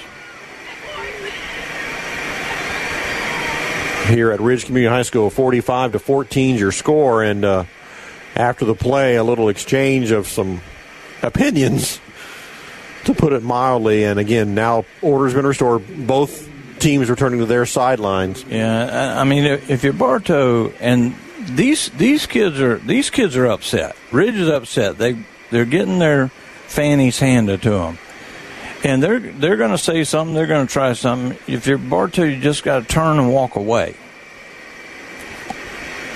I mean, you yeah, see, that you, was totally uncalled for. yeah, you see Coach Tate from Ridge. You know, he was about halfway across the field, and you see Coach Eaton over here. You know, he's definitely straightening out some of these Bartow players that was involved in what was going on. Yeah, there'll be a lot of guys that are running stadiums uh, on Monday, without a doubt. referees are uh, discussing what to do. Clock continues to run. Two minutes to play officially on the on the scoreboard stadium clock. Hey, the folks at Citizens Bank and Trust take great pride in being uh, Polk County's bank and understand the responsibility that comes with it each and every day. Citizens Bank and Trust since 1920, member FDIC and an equal housing lender. Bruce, are they doing what I think they might be doing here? Yeah, they're calling the game. That might be the ball game. One more sponsor I want to mention real quick, and that's our folks at the Bartow Community Service Center. They've been empowering people and inspiring change. Uh, support their mission. Visit the thrift store on East Summerlin in downtown Bartow. Since 1966, they've been helping out Bartow families in crisis. Check out the thrift store, East Summerlin, downtown Bartow. That's going to be the game, I think. Oh, nope, they're going to let them kick it off? Nope, that's it, guys. That's it? I see, well, Coach Eaton- Bartow's lining up on the far side of the field. I see. Well, no, they're going to spot the ball from the penalty, I guess. Coach Eaton has the kids lining up. There's only a minute on the stadium clock here. 45 to 14 is the score. I think they're going to drag it out long enough so where it's fixing to be over anyway. You- So you got 50 seconds there. Well, Bartow needs, and and, and I like to they see need to move up ten yards from the football because they're going to onside this. I would think. Uh, there, yeah, they want to kick it to Murray. He's standing here at the 42 yard line. 38 seconds and counting.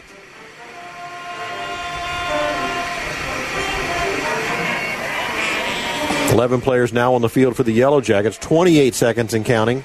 The referee's signaling in for play, and they're going to kick it off. The little squibber, and it's going to be scooped up by Smith right at the 35 yard line, and that's going to be your ball game. Another good job by Smith. Smith uh, Smith gets a game ball, and and once again um, Davis on defense with a game ball, and Murray special teams without a doubt. As the clock reaches uh, triple zeros here at Ridge Community High School, that's your final score. Ridge Community took one on the chin tonight. The Yellow Jackets were uh, were fast and scored early in the ball game. Your final score: forty-five to fourteen. Bartow wins. They're 4 0 on the year. They're 1 0 in the district, and we'll be back to wrap it up. You're listening to Yellow Jacket Football on WBF. PalletOne of Bartow is proud to be a sports booster and invites you to join their team. Check out careers at palletone.com to learn more about the opportunities in this outstanding company with over 30 years of experience. PalletOne is an equal opportunity employer. Once again, Craig, a budget you pull at Bartow on their inventory. But uh, most of our vehicles are around uh, uh, from the early 90s to the uh, the mid 2010s, you know, 2008, 9, 10, that area. The part you need when you need it. Budget U Pullet, Highway 60 East, Bartow. In today's complicated financial world, it's nice to know that Steve Wright and Company is there, helping you utilize your resources more effectively as you work toward your financial goals from tax returns to retirement plans and all the stops in between. Rely on Steve Wright and Company on Avenue H in Winter Haven. Go down here. Welcome back to uh, Ridge Community High School in Davenport, and the final score tonight: Bartow 45 and Ridge 14. One other final to pass along to you as well. Lakeland defeated Osceola 26 to nothing. That's a final. Mike's got him. Go ahead, Mike. Hey guys, I got Coach Eaton. Coach, congratulations. 45-14, first district game. How do you feel about this one? Well, you know, um, I thought our boys played incredibly hard. I thought they played well. Um, you know, the big challenge this week was just to make sure they understood that it doesn't matter who the opponent is, who the opposing coach is, who some of the opposing players are that they took with them to their new school, um, and, and, also that doesn't matter uh, that it doesn't even matter it's a district game. You know, we understand our goals to win a district championship, and we know that we got to go one, two, and three to do it. And um, and I'm very proud of them. They put everything else aside, they blocked everything out, and they did assignment perfect football, physical football for four quarters. I'm very proud of their effort. Absolutely, coach. It's something that I've always heard you say. I hear you guys talk to these guys discipline, these guys discipline. What just what transpired right there at the end? I wasn't able to yeah. see it. I know we get a little emotional. I know these other teams probably yeah. got a little emotional. Yeah. Probably got a little bit stretched out. But what did you see happen there? Well, people try us. They really do. I mean, and it's a shame because our boys really do play very clean. Um, but for some reason, people feel like they need to take shots at us and they feel like they need to antagonize the boys. And we're working to try to get them to to, to not respond. But it's, it's tough. But you know what? I, am proud of them. Um, you know, for the most part, it was a very clean game and, a hard fought game. Absolutely. Thanks a lot, Coach. I'll let you get with Tim with the team and, celebrate this uh, victory. And, and, and, Mike, great job as usual. But um, one thing that that has always been, and I don't know why, but when you come and you play Bartow, it, everybody wants to just smother Bartow. They want to beat Bartow, and it doesn't matter if they're zero and nine or three and zero. Oh. It's one of those things, and if you beat Bartow for a lot of teams, it makes their season, and it's always been that way ever since Coach Quinn was here, way back in the seventies, and uh, you know. Tate really wanted this game bad, and, and he was just totally outplayed and uh, really, really, congratulations to uh, Coach Eaton and the entire staff and, and all these kids. They played a great game tonight. Yeah, they they did. They absolutely did. And you know, I wanted something I wanted to kind of mention to Coach Eaton that we don't do. Like you, we, you and I were talking about a while ago. The best thing about being four zero, and I'm sure this is what he's talking to the team about. The best thing about being four zero, you got the opportunity to go five and zero. That's right. well, let's run down some before you uh, leave you tonight. Run down some other finals we have. We mentioned uh, Lakeland defeated Osceola twenty six to nothing. Uh, looks like Lake Wales is on on track. They're leading thirty four nothing. That was a halftime score. Um, Fort Meade, Mike reported uh, that Mulberry got on the board. It's 27 to 6 in favor of the Miners. That's deep in the third quarter now. Uh, final Auburndale defeated Gateway 50 to nothing. The last score we had from Georgia, Lee County 31, Lake Gibson 14. And uh, the last score we had from Winter Haven was uh, Haines City in front, seven to six. That says it's in the fourth quarter, so that's been a defensive struggle. Uh, that ball game. But your final here tonight: Bartow 45, Ridge 14. Haines City must have a really good yeah. defense because didn't they play uh, Auburndale like seven to six or something too? Yes, they did. Yeah. They so, did. Uh, they got a defense for sure. Uh, well, update, gentlemen, update on NASCAR. They got uh, 18 laps left. Daniel, Daniel Hemric, Justin Allgaier, and John Hunter Nemechek, top three. 18 laps. They'll be done in like three more, three, four more yeah, minutes yeah, at, yeah. at Bristol. Uh, yeah, we won't even turn off the equipment by then.